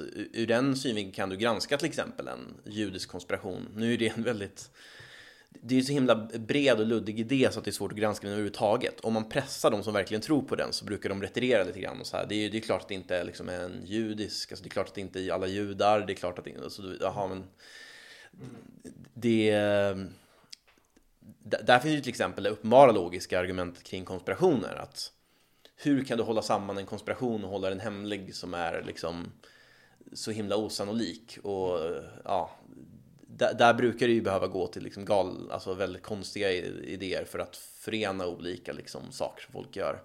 Men jag vet inte um, om um, jag, jag, tror också att den här källkritiken är en del av problemet. Det är bara att jag tror att hanteringen av den blir, alltså lite som du var inne på i början, att man, får man ska helst försöka komma åt det tidigt innan de verkligen är helt indoktrinerad, för då är det svårt. Men att försöka öppet och respektfullt ta upp de frågor som den personen ställer och sen hitta så eh, sakliga svar som möjligt ehm, innan. Det kanske inte går att liksom helt avfärda alla sådana här idéer, men det går ju att, att så frön av att vara skeptisk, tänker jag.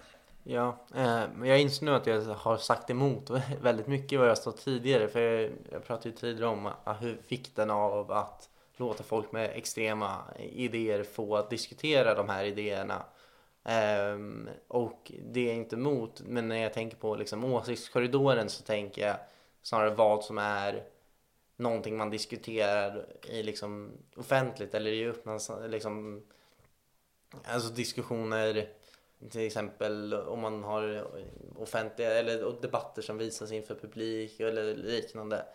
Det, det tycker jag är liksom en annan sak än eh, om man tar någon som man vet, är en tonåring som man vet har extrema åsikter och låter den en, en och en tillsammans med någon som är liksom utbildad på att liksom avradikalisera folk för det finns ju sådana och låta dem diskutera och man gör det på ett, liksom, på ett respektfullt sätt på ett sätt så att det inte blir den här direkta attacken. Och jag tycker, jag tycker det är en skillnad eh, med att ha en sån diskussion jämte mot att ha en diskussion eh, som, om, som, som om det vore vilken annan diskussion som helst. Mm. Ehm, eh, man får typ skilja på vad det offentliga samtalet på ett sätt och på att mm, ha som liksom insats för att, för att avradikalisera folk. Men Det funkar faktiskt ganska bra som liknelse. Jag, jag tänker att det offentliga samtalet måste vara öppet. Um, det, jag tänker att framförallt att, att det är rationella överväganden fram och tillbaka som sker mellan människor också som är hur vi kommer fram till gemensamt vad det är som är sant, intressant och uppenbart, väldigt uppenbart intressant. Um, och du kan nästan likna vissa politiska rörelser, tror jag, eller liksom stora politiska grupper med den upproriska liksom, tonårspojken.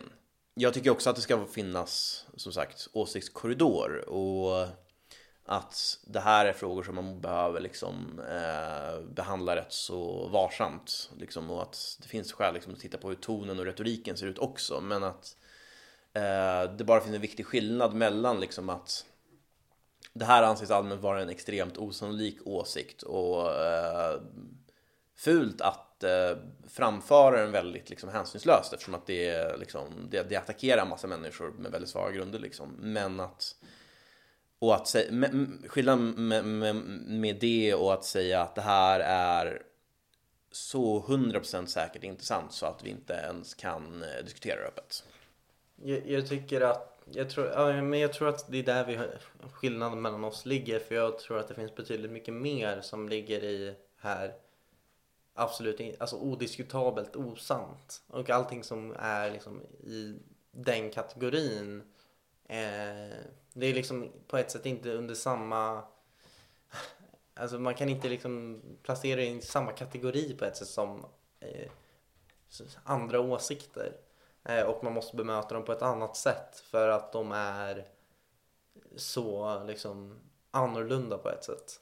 Ehm, och alltså det jag, jag, vet inte heller såklart alltså vart man ska dra linjen för vad man får diskutera och vad man inte får diskutera offentligt och det tycker jag inte att jag ska dra en linje för vad som man får och inte får. Men eftersom vi har jag tycker ändå att vi har ett ganska bra sätt eh, för att komma fram till fakta och sanning för vad som är alltså fakta. Vi har ju liksom vetens den vetenskapliga metoden för att komma fram till vad som är fakta. Eh, att då alla liksom åsikter som ändå bygger på att man har samma liksom, uppfattning om hur vi kommer fram till fakta. Då kan man diskutera, eh, för då kan man dra olika slutsatser av samma fakta. Eller man kan eh, analysera data på, på liksom, samma sätt men få olika liksom, resultat och dra olika slutsatser. Men när man slutar tro på, när man, när man, bygger, när man har åsikter som eh, bygger på att en liksom, misstro mot eh, den vetenskapliga metoden för hur vi tar fram fakta eh, så blir det, liksom, det blir omöjligt att diskutera för då kommer man aldrig ha samma liksom, utgångspunkt. Man kommer aldrig kunna komma överens om de liksom, fundamenten i vad, liksom, är sant, vad som är sant och inte sant. Och då är det väldigt svårt att ha en logisk argumentation. Om man, alltså, det krävs enorm skicklighet tror jag för någon att logiskt argumentera mot någon som har en ex helt skild eh, liksom, bild av verkligheten. Eh, man måste liksom på något sätt hitta så stor liksom, gemensam eh, verklighetsbild som möjligt och sen jobba sig vidare därifrån. Och för de allra flesta är det väldigt svårt att göra. Och jag tycker det är, liksom ett, det är så, tycker jag ett jobb som man får lämna åt experter på ett sätt. Mm. Det, det är väl lite svårförstått kanske. Men... Nej, jag, jag, jag förstår ungefär liksom utgångspunkten tror jag. Det, och jag tror väl att jag äh, skiljer mig mest. Det, det, det, är nog här vi, vi, vi skiljer åt åsiktsmässigt. Så jag tror att det skiljer sig mest för mitt eh, förtroende. Jag tror också att det är extremt svårt att diskutera brett med någon som har så annorlunda världsbild. Liksom det är för, för många olika frågor på samma gång. Men om man tittar på enskilda frågor så tror jag generellt att det är någonting som alltid, att allt egentligen går, alltså bevisen för emot saker går alltid att föra upp liksom till, till the public. Jag tror liksom på dens förmåga att avgöra sant från falskt på en makronivå. Vissa galningar kommer och vissa, vissa personer kan påverkas att tro på det ändå. Men typ som i USA nu, jag tror ju att det gradvis kommer gå till att, att bevisen ser ut svagare eh, och att liksom republikanerna, fler och fler fraktioner inom republikanerna, såvida det inte kommer fram någonting om valfusk, kommer då att backa mer och mer från det här och säga att det här är liksom, nu, nu måste vi gå vidare med transition of power liksom. Alltså att folk delar ju sådana saker som eh, det var någon, någon bild på liksom när rösterna plötsligt hoppar upp med eh, ett visst antal för Biden liksom, och det här är miss, misstänksamt. Eh, och att då redovisar liksom man sen att det här var ett datafel när man först råkade lägga till eh, för många för den ena av dem och sen så bara rättade man det liksom. Och sen så kunde man kunde redovisa liksom varifrån röstsedlarna kom och så vidare. Då, då, ehm, då, kunde, då kan ju vem som helst, då, då började folk sluta hänvisa till den. Liksom.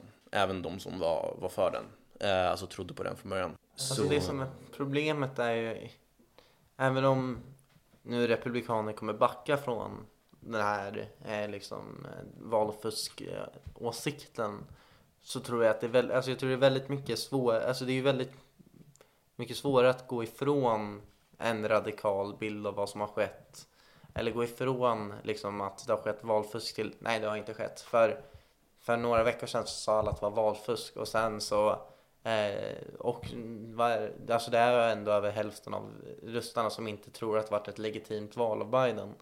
Eh, alltså Trump-röstare då. Och jag tror det är mycket svårare och krävs mycket mer än att bara ledande republikaner eh, tar avstånd från idén att det har skett valfusk. Och den, liksom, den sanningen har redan satt sig på ett sätt. Och då, alltså sådana saker har, går inte att liksom, de går inte lika lätt att ta bort som de går att eh, liksom få folk att tro på.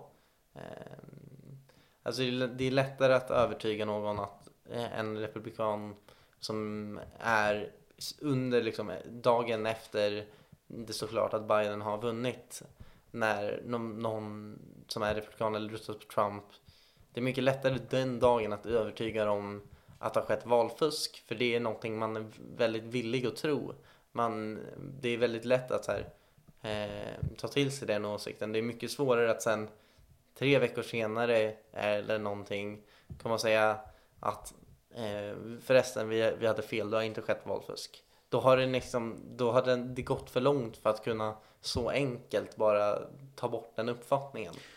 Ja, jag är väl delvis med det. Alltså jag tror ju att det här har verkligen skadat liksom, USAs eh, alltså tilltron till processen. Liksom. Och jag tror att det är någonting som Trump verkligen borde få liksom, stå till svars för på något sätt. Jag vet inte om det är liksom laglig, lagligt sett, men, men han borde verkligen verkligen stigmatiseras av det. Det, det, var, det var verkligen ett wake-up call för mig. Jag tror det var för många. Alltså, det är ju lätt att vara efterklok och i efterhand säga att Trump har ifrågasatt förra valet också att det här skulle hända. Men liksom, det här var ju ändå det, det här var liksom en urartning på en annan nivå än, med större, större betydelser än det som har varit tidigare.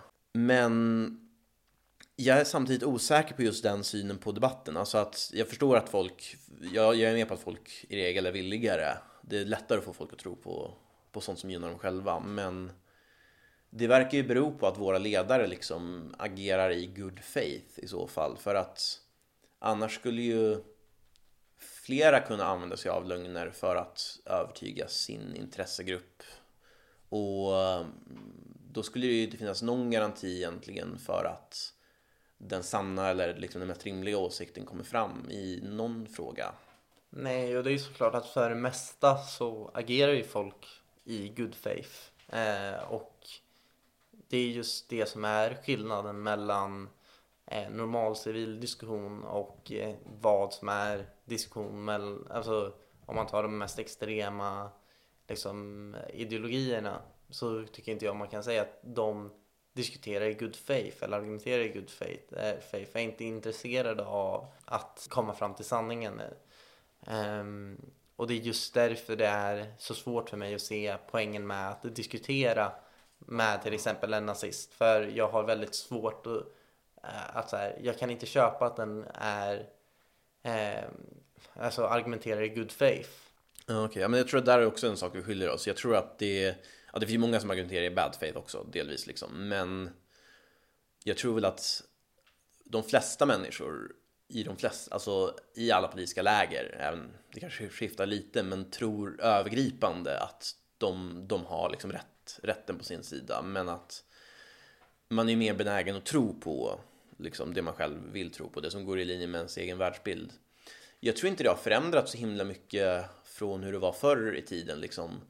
Även då man inte hade liksom kunskaper om det mesta som man har nu. Jag tror att mycket av det som får folk att ändra sig när, man, när det går emot ens övertygelser är att man blir tvungen. Liksom. Alltså, du lär ju ha väldigt olika uppfattningar om typ marknadsekonomins effekter bland liksom SSU-are och vänsterpartister och eh, muffare liksom. Men de flesta som är någorlunda i mitten av det här som inte är väldigt fanatiska kommer ju att erkänna vissa saker som till exempel, jag, jag är libertarian liksom, jag är väldigt så här, fundamentalt för en fri ekonomi men jag måste ju erkänna till exempel att om du kollar på olika så här typer av friheter, jag tror att det var vad heter den, Mont Pelerin Society som har studerat det liksom, om, att om man kollar på olika typer av friheter eh, så är just skattenivån eh, inte den mest avgörande för till exempel ekonomisk tillväxt.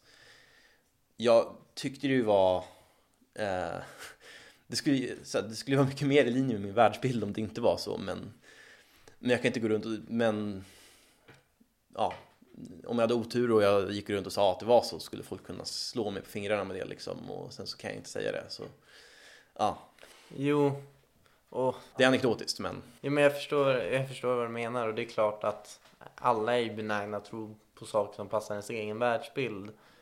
Um, och då får väl skiljelinjen på ett sätt bli om ens världsbild eller om ens ideologi inkluderar liksom eller bygger på liksom massmord eller inte. Alltså, jag kan köpa att alla inte agerar i good faith hela tiden och jag kan till och med köpa att det finns nazist, en nazist som eh, ärligt agerar i good faith men om du samtidigt har kommit fram till en ideologi som där liksom huvudtemat är att eh, alltså hela ideologin går egentligen ut på att mörda judar i slutändan. Då är det liksom väldigt svårt för mig ändå att försöka ha en good faith argumentation med dig för jag tycker det blir så otroligt absurt på ett sätt och det är verkligen svårt för mig att tänka att du, att du har goda intentioner trots att du tycker att man ska massmörda människor. Det är väldigt svårt att få ihop så här, både goda intentioner och hederlig debatt med att liksom propagera för folkmord. Mm, mm. Eh, och då, då är det väldigt så här, det är väldigt mycket lättare att för mig och mycket mer trovärdigt om en socialdemokrat eh, påstår sig eh, argumenta, he, argumentera hedligt eftersom att den i överlag verkar ha en ganska sund eh, världsbild även om det finns grundvärderingar som vi såklart inte håller med varandra alls om. Men det är svårt att tänka mig en person med liksom intellektuell heder och ärlighet också förespråka massmord. Alltså, då, då blir det väldigt svårt att acceptera att det är att den personen verkligen har kommit till de här slutsatserna eh, att, genom hedlig debatt eller hedlig diskussion. Mm. Ja, nej, det är klart att det inte alltid är bara så att alla tänker fullständigt rationellt, liksom, och det är så de har kommit fram till. Eh, men jag skulle tro att de flesta tror ändå att de har gjort det. Alltså, ja, ja, självklart. Alltså, alltså de, folk, alla tycker ju att de själva är, är, att de är den mest rationella personen i världen och att det, resten inte är alltså, är mindre rationella. Alltså, enda sättet man kan ha annan åsikt än vad jag själv tycker är ju såklart för att man är mindre rationell än vad jag tycker. Så tror jag att de flesta tycker, är den uppfattningen att de flesta har. Eh, men när det kommer till just så här hedlig debatt eller eh, en genuin vilja att komma fram till eh, en, till sanningen så har jag väldigt svårt att para ihop det och den egenskapen med liksom åsikten att folk, vi måste, borde utföra folkmord. Mm. Nej men jag tror att det är Jag tror att jag skiljer mig där lite grann också i uppfattningen för att jag tror inte att, jag tror att många Eh, för många till exempel nazister idag så tror jag inte att de främst drivs av att de vill utföra folkmord till exempel. Eh, jag tror att en hel del av dem drivs av hat. Jag tror att en del av dem skulle mycket väl kunna hamna i liksom, den situationen. Men jag tror inte att det är de... Många av dem tror nog till exempel på liksom, förintelsen var en bluff alltihop. Liksom, att de kanske är för liksom, etnisk rensning, alltså massutvisning och så vidare. Men det är ungefär som till exempel kommunister, alltså de som är hardcore kommunister. De tror ju inte att Stalin liksom mördade människor eller att folk svalts i Ukraina. De tror att kommunisterna motarbetar så mycket av de kapitalistiska staterna. Att det är därför de liksom, stora problemen i de staterna har inträffat. Och, um, där har du förstås en gigantisk världsbildsskillnad som är väldigt svår och jag tror också att det är um, um, Jag hade någon tanke, jo men, jo, men där, där så är det nog inte Om det är personer som har så extrema åsikter så jag tycker att de frågorna kan diskuteras, men om du möter en motståndare som, som tycker sånt så då är det liksom rätt hård debatt som, som krävs. Liksom. Då är det verkligen bara att... Um... Ja. Jo men alltså det, det som är är ju att jag håller med dig. Jag tror inte heller att, jag tror nästan alla, alla som själva är nazister innerst inne inte vill liksom genomföra folkmord. Jag tror att de flesta ser inte sig själva som folkmördare eller potentiella folkmördare överhuvudtaget. Problemet är ju dels att man demoniserat och dehumaniserat gruppen man vill folkmörda så mycket att man inte längre ser det som folkmord. Men sen också det här, alltså ja visst, när du diskuterar eller träffar en nazist så kommer den inte säga att den vill liksom genomföra förintelsen. Då kanske den säkert bara håller sig till förintelseförnekelse. Men det är ju inte så, alltså, knapp, det är knappast ovanligt att man ser folk skriva gas the kikes eller eh, om man tar kommunister, så, alltså kommunister skriver ju typ kill the rich hela tiden eller eat the rich eller eh, ta fram giljotinerna liksom. Eh, och visst, väldigt mycket av det är hyperbol och väldigt mycket av det är bara retorik men jag skulle inte direkt känna mig trygg i ett samhälle där den dominerande åsikten eller den dominerande ideologin också hade retoriken att vi ska mörda folk. Eh, även om det så här, den retoriken kanske inte är någonting som alla tror på så skapar det ju liksom, alltså det kommer ju finnas folk som tror på det. Och det, vi har ju massor med exempel på folk som har gått på retoriken så mycket att de faktiskt utfört terrordåd. Mm. Om man tänker på han i Nya Zeeland till exempel som mördade över alltså 70 pers typ, eller över 40 var det tror jag. Liksom sköt upp två moské, moskéer. Och... Yes, Breivik också. Ja, exakt. Och, och då, då är liksom Visst, alla, de främst flesta nazister kanske inte är aktiva folkmordsförespråkare. Jag tycker ju att liksom, genom att vara nazist och förneka förintelsen. Alltså på, och det är svårt att komma runt att du på ett eller annat sätt stödjer en folkmordisk rörelse. Eh, men det finns tillräckligt många och det, idén är tillräckligt prevalent att det ska resultera i att folk faktiskt går från idé till handling. Eh, tillräckligt, alltså, alltså ganska ofta ändå. Mm. Alltså jag, jag, skulle verkligen inte heller vilja leva i ett samhälle där det är den dominerande åsikten. Eh, eller ens där man inte reagerade på den alltså alls. Det, det skulle jag inte. Och, eh, det jag skulle komma till var väl att för, förut var att jag tror att du måste kunna diskutera öppet även med folk som kan ha bad faith. Eh, jag tror att i en allmän publik debatt om de liksom de med good faith och goda argument eh, sköter sina kort rätt. Vilket jag då långt ifrån alltid tycker att de har gjort. Jag tycker till exempel att jag tror att vi har reagerat helt fel som du säger på, var inne på tidigare, på Sverigedemokraternas tillväxt. Liksom. Jag, tror, jag tror ju att den nya åsiktskorridoren liksom, och den nya gränspolitiken gillar jag verkligen inte. Men jag tror att den beror mycket på att man hanterade den fel. Men om man hanterar det rätt så tror jag att att säga, rätt sida bör få överhanden då också. Um, sen så kommer mm, folk kunna ta del av de här åsikterna också. Och det kanske blir en liksom, uh, mer teknisk fråga hur man motverkar det. Jag, jag är som sagt skeptisk mot några regler mot att få framföra sådana åsikter utom, utanför normer men Um, det, vad var det jag skulle... Um, det, är, det är till exempel svårt att tänka sig att man kan som sagt hålla folk helt utanför kontakt som, som, som Breivik var väl betydligt djupare kaninhål än vad du var ideologiskt kan man säga. Mm. Um, utöver då att han faktiskt var beredd också att gå ut och göra saker, vilket måste vara. Men um, um, men det kanske är svårt att, att, att enas kring den här frågan också rationellt. Mm. Ja, alltså. Jag hade en bra tanke. Och det är väl så här, jo men om vi tar till exempel hur vi har hanterat SD. Jag håller med dig om att vi har hanterat dem fel. Men jag tror att, jag tror så här, när en rörelse har blivit tillräckligt stark att det liksom inte längre går att eh, så här, låtsas som den inte existerar eller tysta ner den eller eh, censurera den eller begränsa dess utrymme eller begränsa dess åsikt så finns det ingen mening med att försöka. Då kommer det ju bara så här, låta den växa ännu mer och mer för då har den redan kommit i rullning.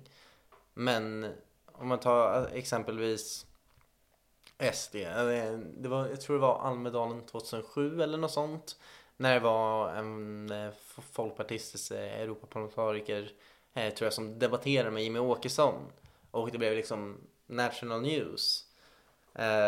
Det var ju liksom det bästa som någonsin kunde hända Sverigedemokraterna. Att de fick så mycket utrymme, fick så mycket liksom, tid, fick så mycket uppmärksamhet. Och jag tror att så här, det är ofta med väldigt små rörelser, väldigt extrema rörelser bättre att låta dem existera i sin ekokammare än att för oavsett hur man än ser på det så är att börja diskutera en åsikt med någon att liksom på ett sätt delegitim eller legitimera den. Eh, alltså det, det blir på ett sätt att eh, tycka att det här är någonting som är värt att diskuteras. Och man kan också liksom få den åsikten att se, få mycket större publik eh, och attrahera, attrahera fler personer. Så det, om vi kommer tillbaka till SD-grejen så skulle jag säga att det var fel att eh, ta diskussionen med dem när de var små och obetydliga. Eh, när de bara var stod utanför Almedalen som NMR gör nu eh, och gick runt och försökte söka uppmärksamhet. Men det var liksom en, nästan ännu mer fel att bara låtsas som att de inte fanns, ta avstånd, vägra diskutera, vägra liksom prata med SD när de väl satt i riksdagen. Alltså då är det för sent att låtsas som att så här, de inte finns eller det är för sent att tysta ner dem. De har redan en tillräckligt stor kanal mm. att eh, trycka ut sitt budskap i. Men jag tycker att man ska akta sig för att ge liksom kanaler och möjligheter för eh, få, eh, grupper med, eller rörelser med extrema åsikter att eh, liksom komma till tals. Mm, jag förstår. Eh, nej, men jag tycker också att det där är en avvägning mellan olika, grupp, alltså, olika grupper. Jag tycker inte att det alltid är fel att säga att eh, ta en debatt med dem. Alltså, i, i viss mån, det, det du gör är ju att du erkänner åsikten vara tillräckligt legitim för att du ska bemöta den. Även om du möter den ganska hårt liksom. Men det tycker jag kan vara rimligt att göra. Som sagt, alltså, som sagt min bild är att du kan göra det om nästan alla åsikter. Men att det blir en bedömning från fråga till fråga ifall till exempel så har jag fått så här eh, förslag, jag ska inte nämna några namn från vem, men om att bjuda in Ingrid Carlqvist liksom, till den här podden. Så det, det kommer jag inte göra. Liksom. Hon, nej men alltså, om, om någon har vad jag tycker är väldigt kassa argument och det blir liksom en slags algoritm mot deras argument och deras lyssnarskara så är det ju jag tänker inte heller sitta och debattera med, med typ kreationister liksom eller 5G konspirationsteoretiker förmodligen. Men... Skulle du debattera eller diskutera med typ en AFS-are? Det är mycket möjligt. Eh, det beror på som sagt vad för ämne, vad för AFS-are. Ehm, jag skulle till exempel, jag, har funderat på att diskutera med Gustav Kasselstrand till exempel för att han, sa, han har sagt att är, man bör vara stolt över att kallas rasist. Alltså inte för att han är det, utan jag menar för att det är ett så innehållslöst begrepp så att typ du borde strunta i vad det är. Vilket det finns flera intressanta aspekter i. Jag har svårt att se hur man kan förena att vara mot rasism med den åsikten. Liksom.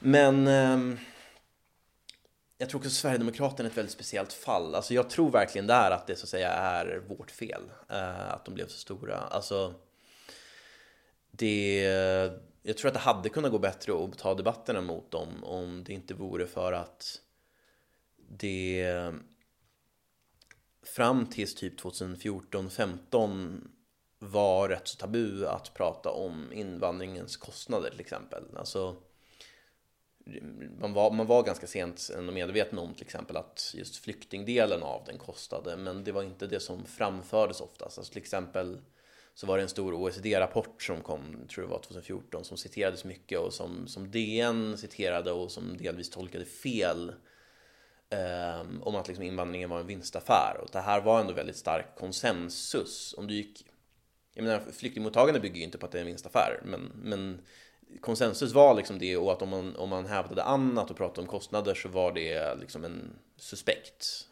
Um, och den här, jag tror att det är ungefär samma just nu när det gäller kulturfrågan, alltså på kulturskillnader. Och att det är, det är någonting som man inte eh, debatterar så mycket men som där det finns, där det ligger en sanning i det ändå, där där liksom nationalister drar helt andra slutsatser än vad vi gör utifrån den datan, men där det, går, det är väldigt svårt att vinna den debatten om man liksom har, om man liksom har den bilden av eh, om man inte har hittat ett sätt att internalisera det här så att säga. Eh, jag tror att vi var inte mogna för, för att ta den debatten helt enkelt. Eh, så det är därför jag tror att Sverigedemokraternas lösningar nu är helt fel. Men att de så att säga på grund av att de hela tiden tittade på de här problemen såg en del problem som, som många andra missade ett tag. Men jag tror jag kommer ett helt avsnitt om det här någon gång. Um, men jag kan ju förstå vad du menar när det gäller typ NMR. Jag, menar, jag tycker inte heller att du ska så här, alla riksdagspartierna behöver inte bjuda NMR på en stor partiledardebatt liksom. För att bemöta deras åsikter. Nej. Nej, det tycker inte jag heller. Eh, och jag tycker ju också att så här, jag hade nog själv inte heller bjudit in en AFS-are till exempel till att diskutera någonting. Eh, för jag tror att så här, möj möjligheten att eh, en AFS-are agerar i good faith är ganska liten ändå. Eh, med tanke på alltså, hur mycket overt rasism som det finns och hur eh, många tendenser på att människofientliga liksom, åsikter det finns. Att det är så det är svårt för mig att så här, dels se eh, liksom, ja, liksom för, propagerande för etnisk rensning och sen se att ja, den här personen har, agerar i good faith. Ehm, jag har väldigt svårt att få ihop det. Ehm, och jag kan ju köpa att det kanske inte är eh, ett, ett, det bästa sättet att se på det eller att jag ser på det helt rationellt och helt objektivt och så vidare. Och att jag såklart är färgad av vad jag tycker är människofientligt och inte.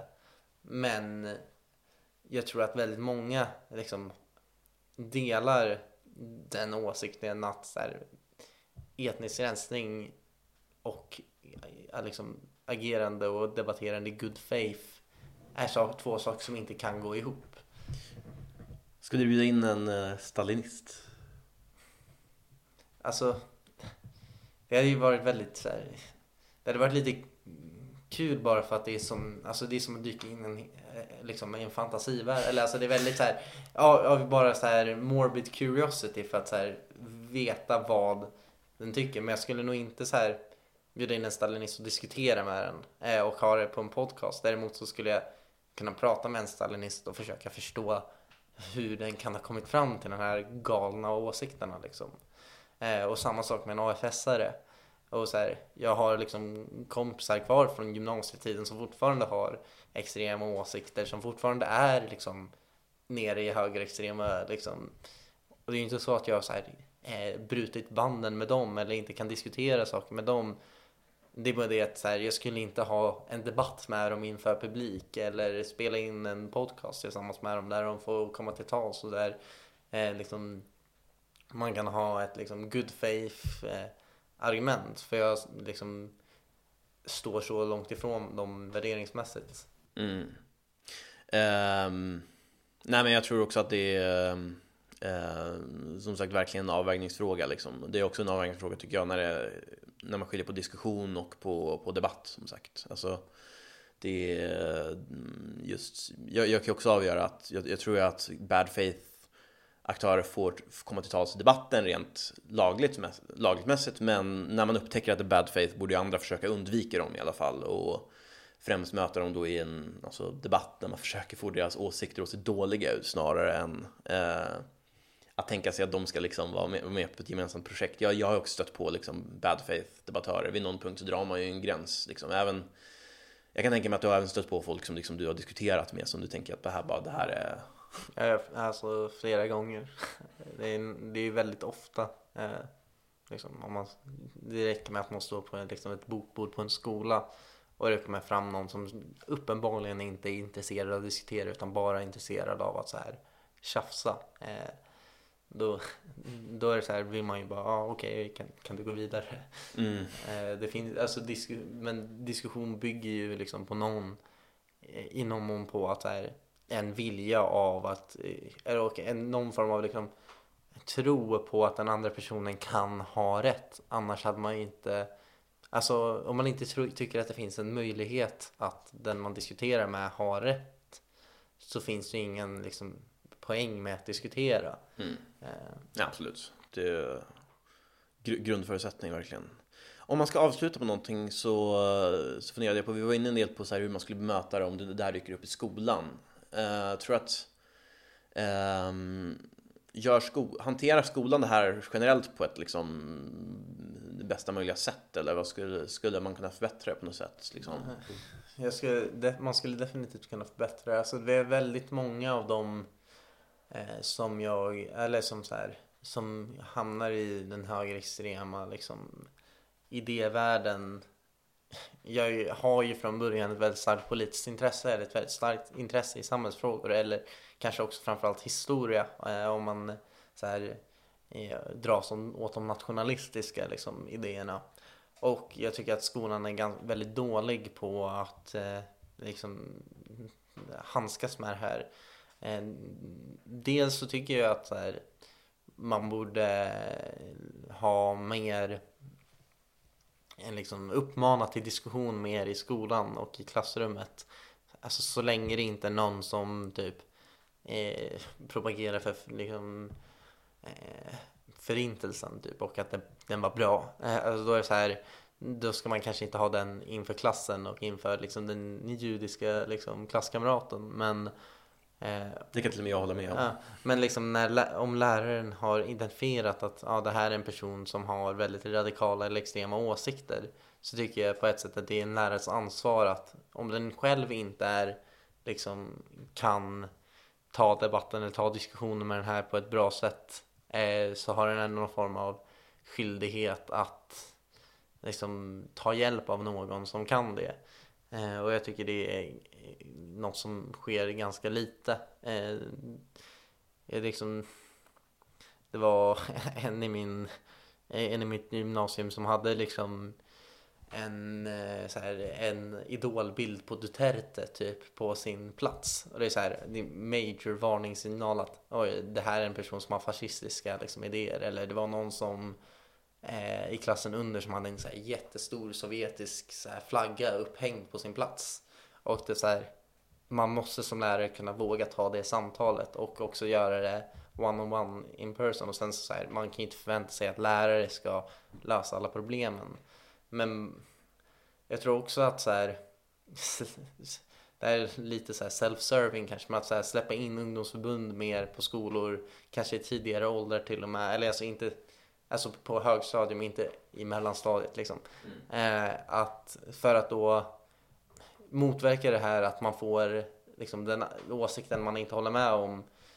Alltså jag personligen hade ju inte blivit så otroligt liksom antifeministisk eh, och anti på, eh, liksom, om, det inte, om jag hade liksom fått diskutera feminism med någon som var feminist, är liksom one on one, en riktig diskussion och diskutera med någon som kan saker istället för att så här, låtsas som att jag har diskuterat någonting för att jag har kollat på en video. Um, så det är väl det jag tror uh, att skolan skulle kunna göra bättre. Mm. Det sista kan jag verkligen känna igen mig i. I Härnösand, liksom, när jag växte upp, det fanns inga ungdomsförbund på skolan. Jag visste inte att LUF existerade. Liksom.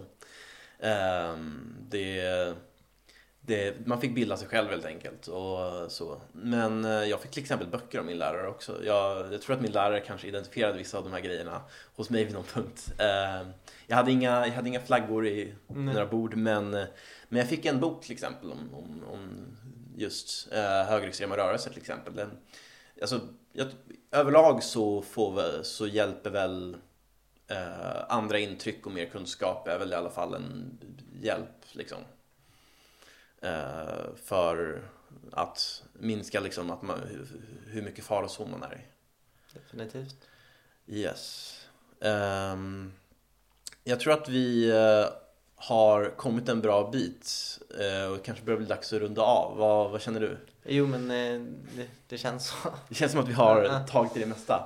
Yes. Men skulle då vilja tacka så mycket för att du kom hit. Jag tycker att jag, jag, jag kände att vi ehm, att jag, jag förstår dig lite mer och att det känns som att vi har täckt mer än det här än vad, vad jag gjort tidigare i alla fall. Mm. Ja, tack detsamma. Det är väldigt kul att få vara här också. Är... Yes, men då toppen. Då ska jag pausa den här inspelningen. Eh, och hoppas att allting funkade. Ja.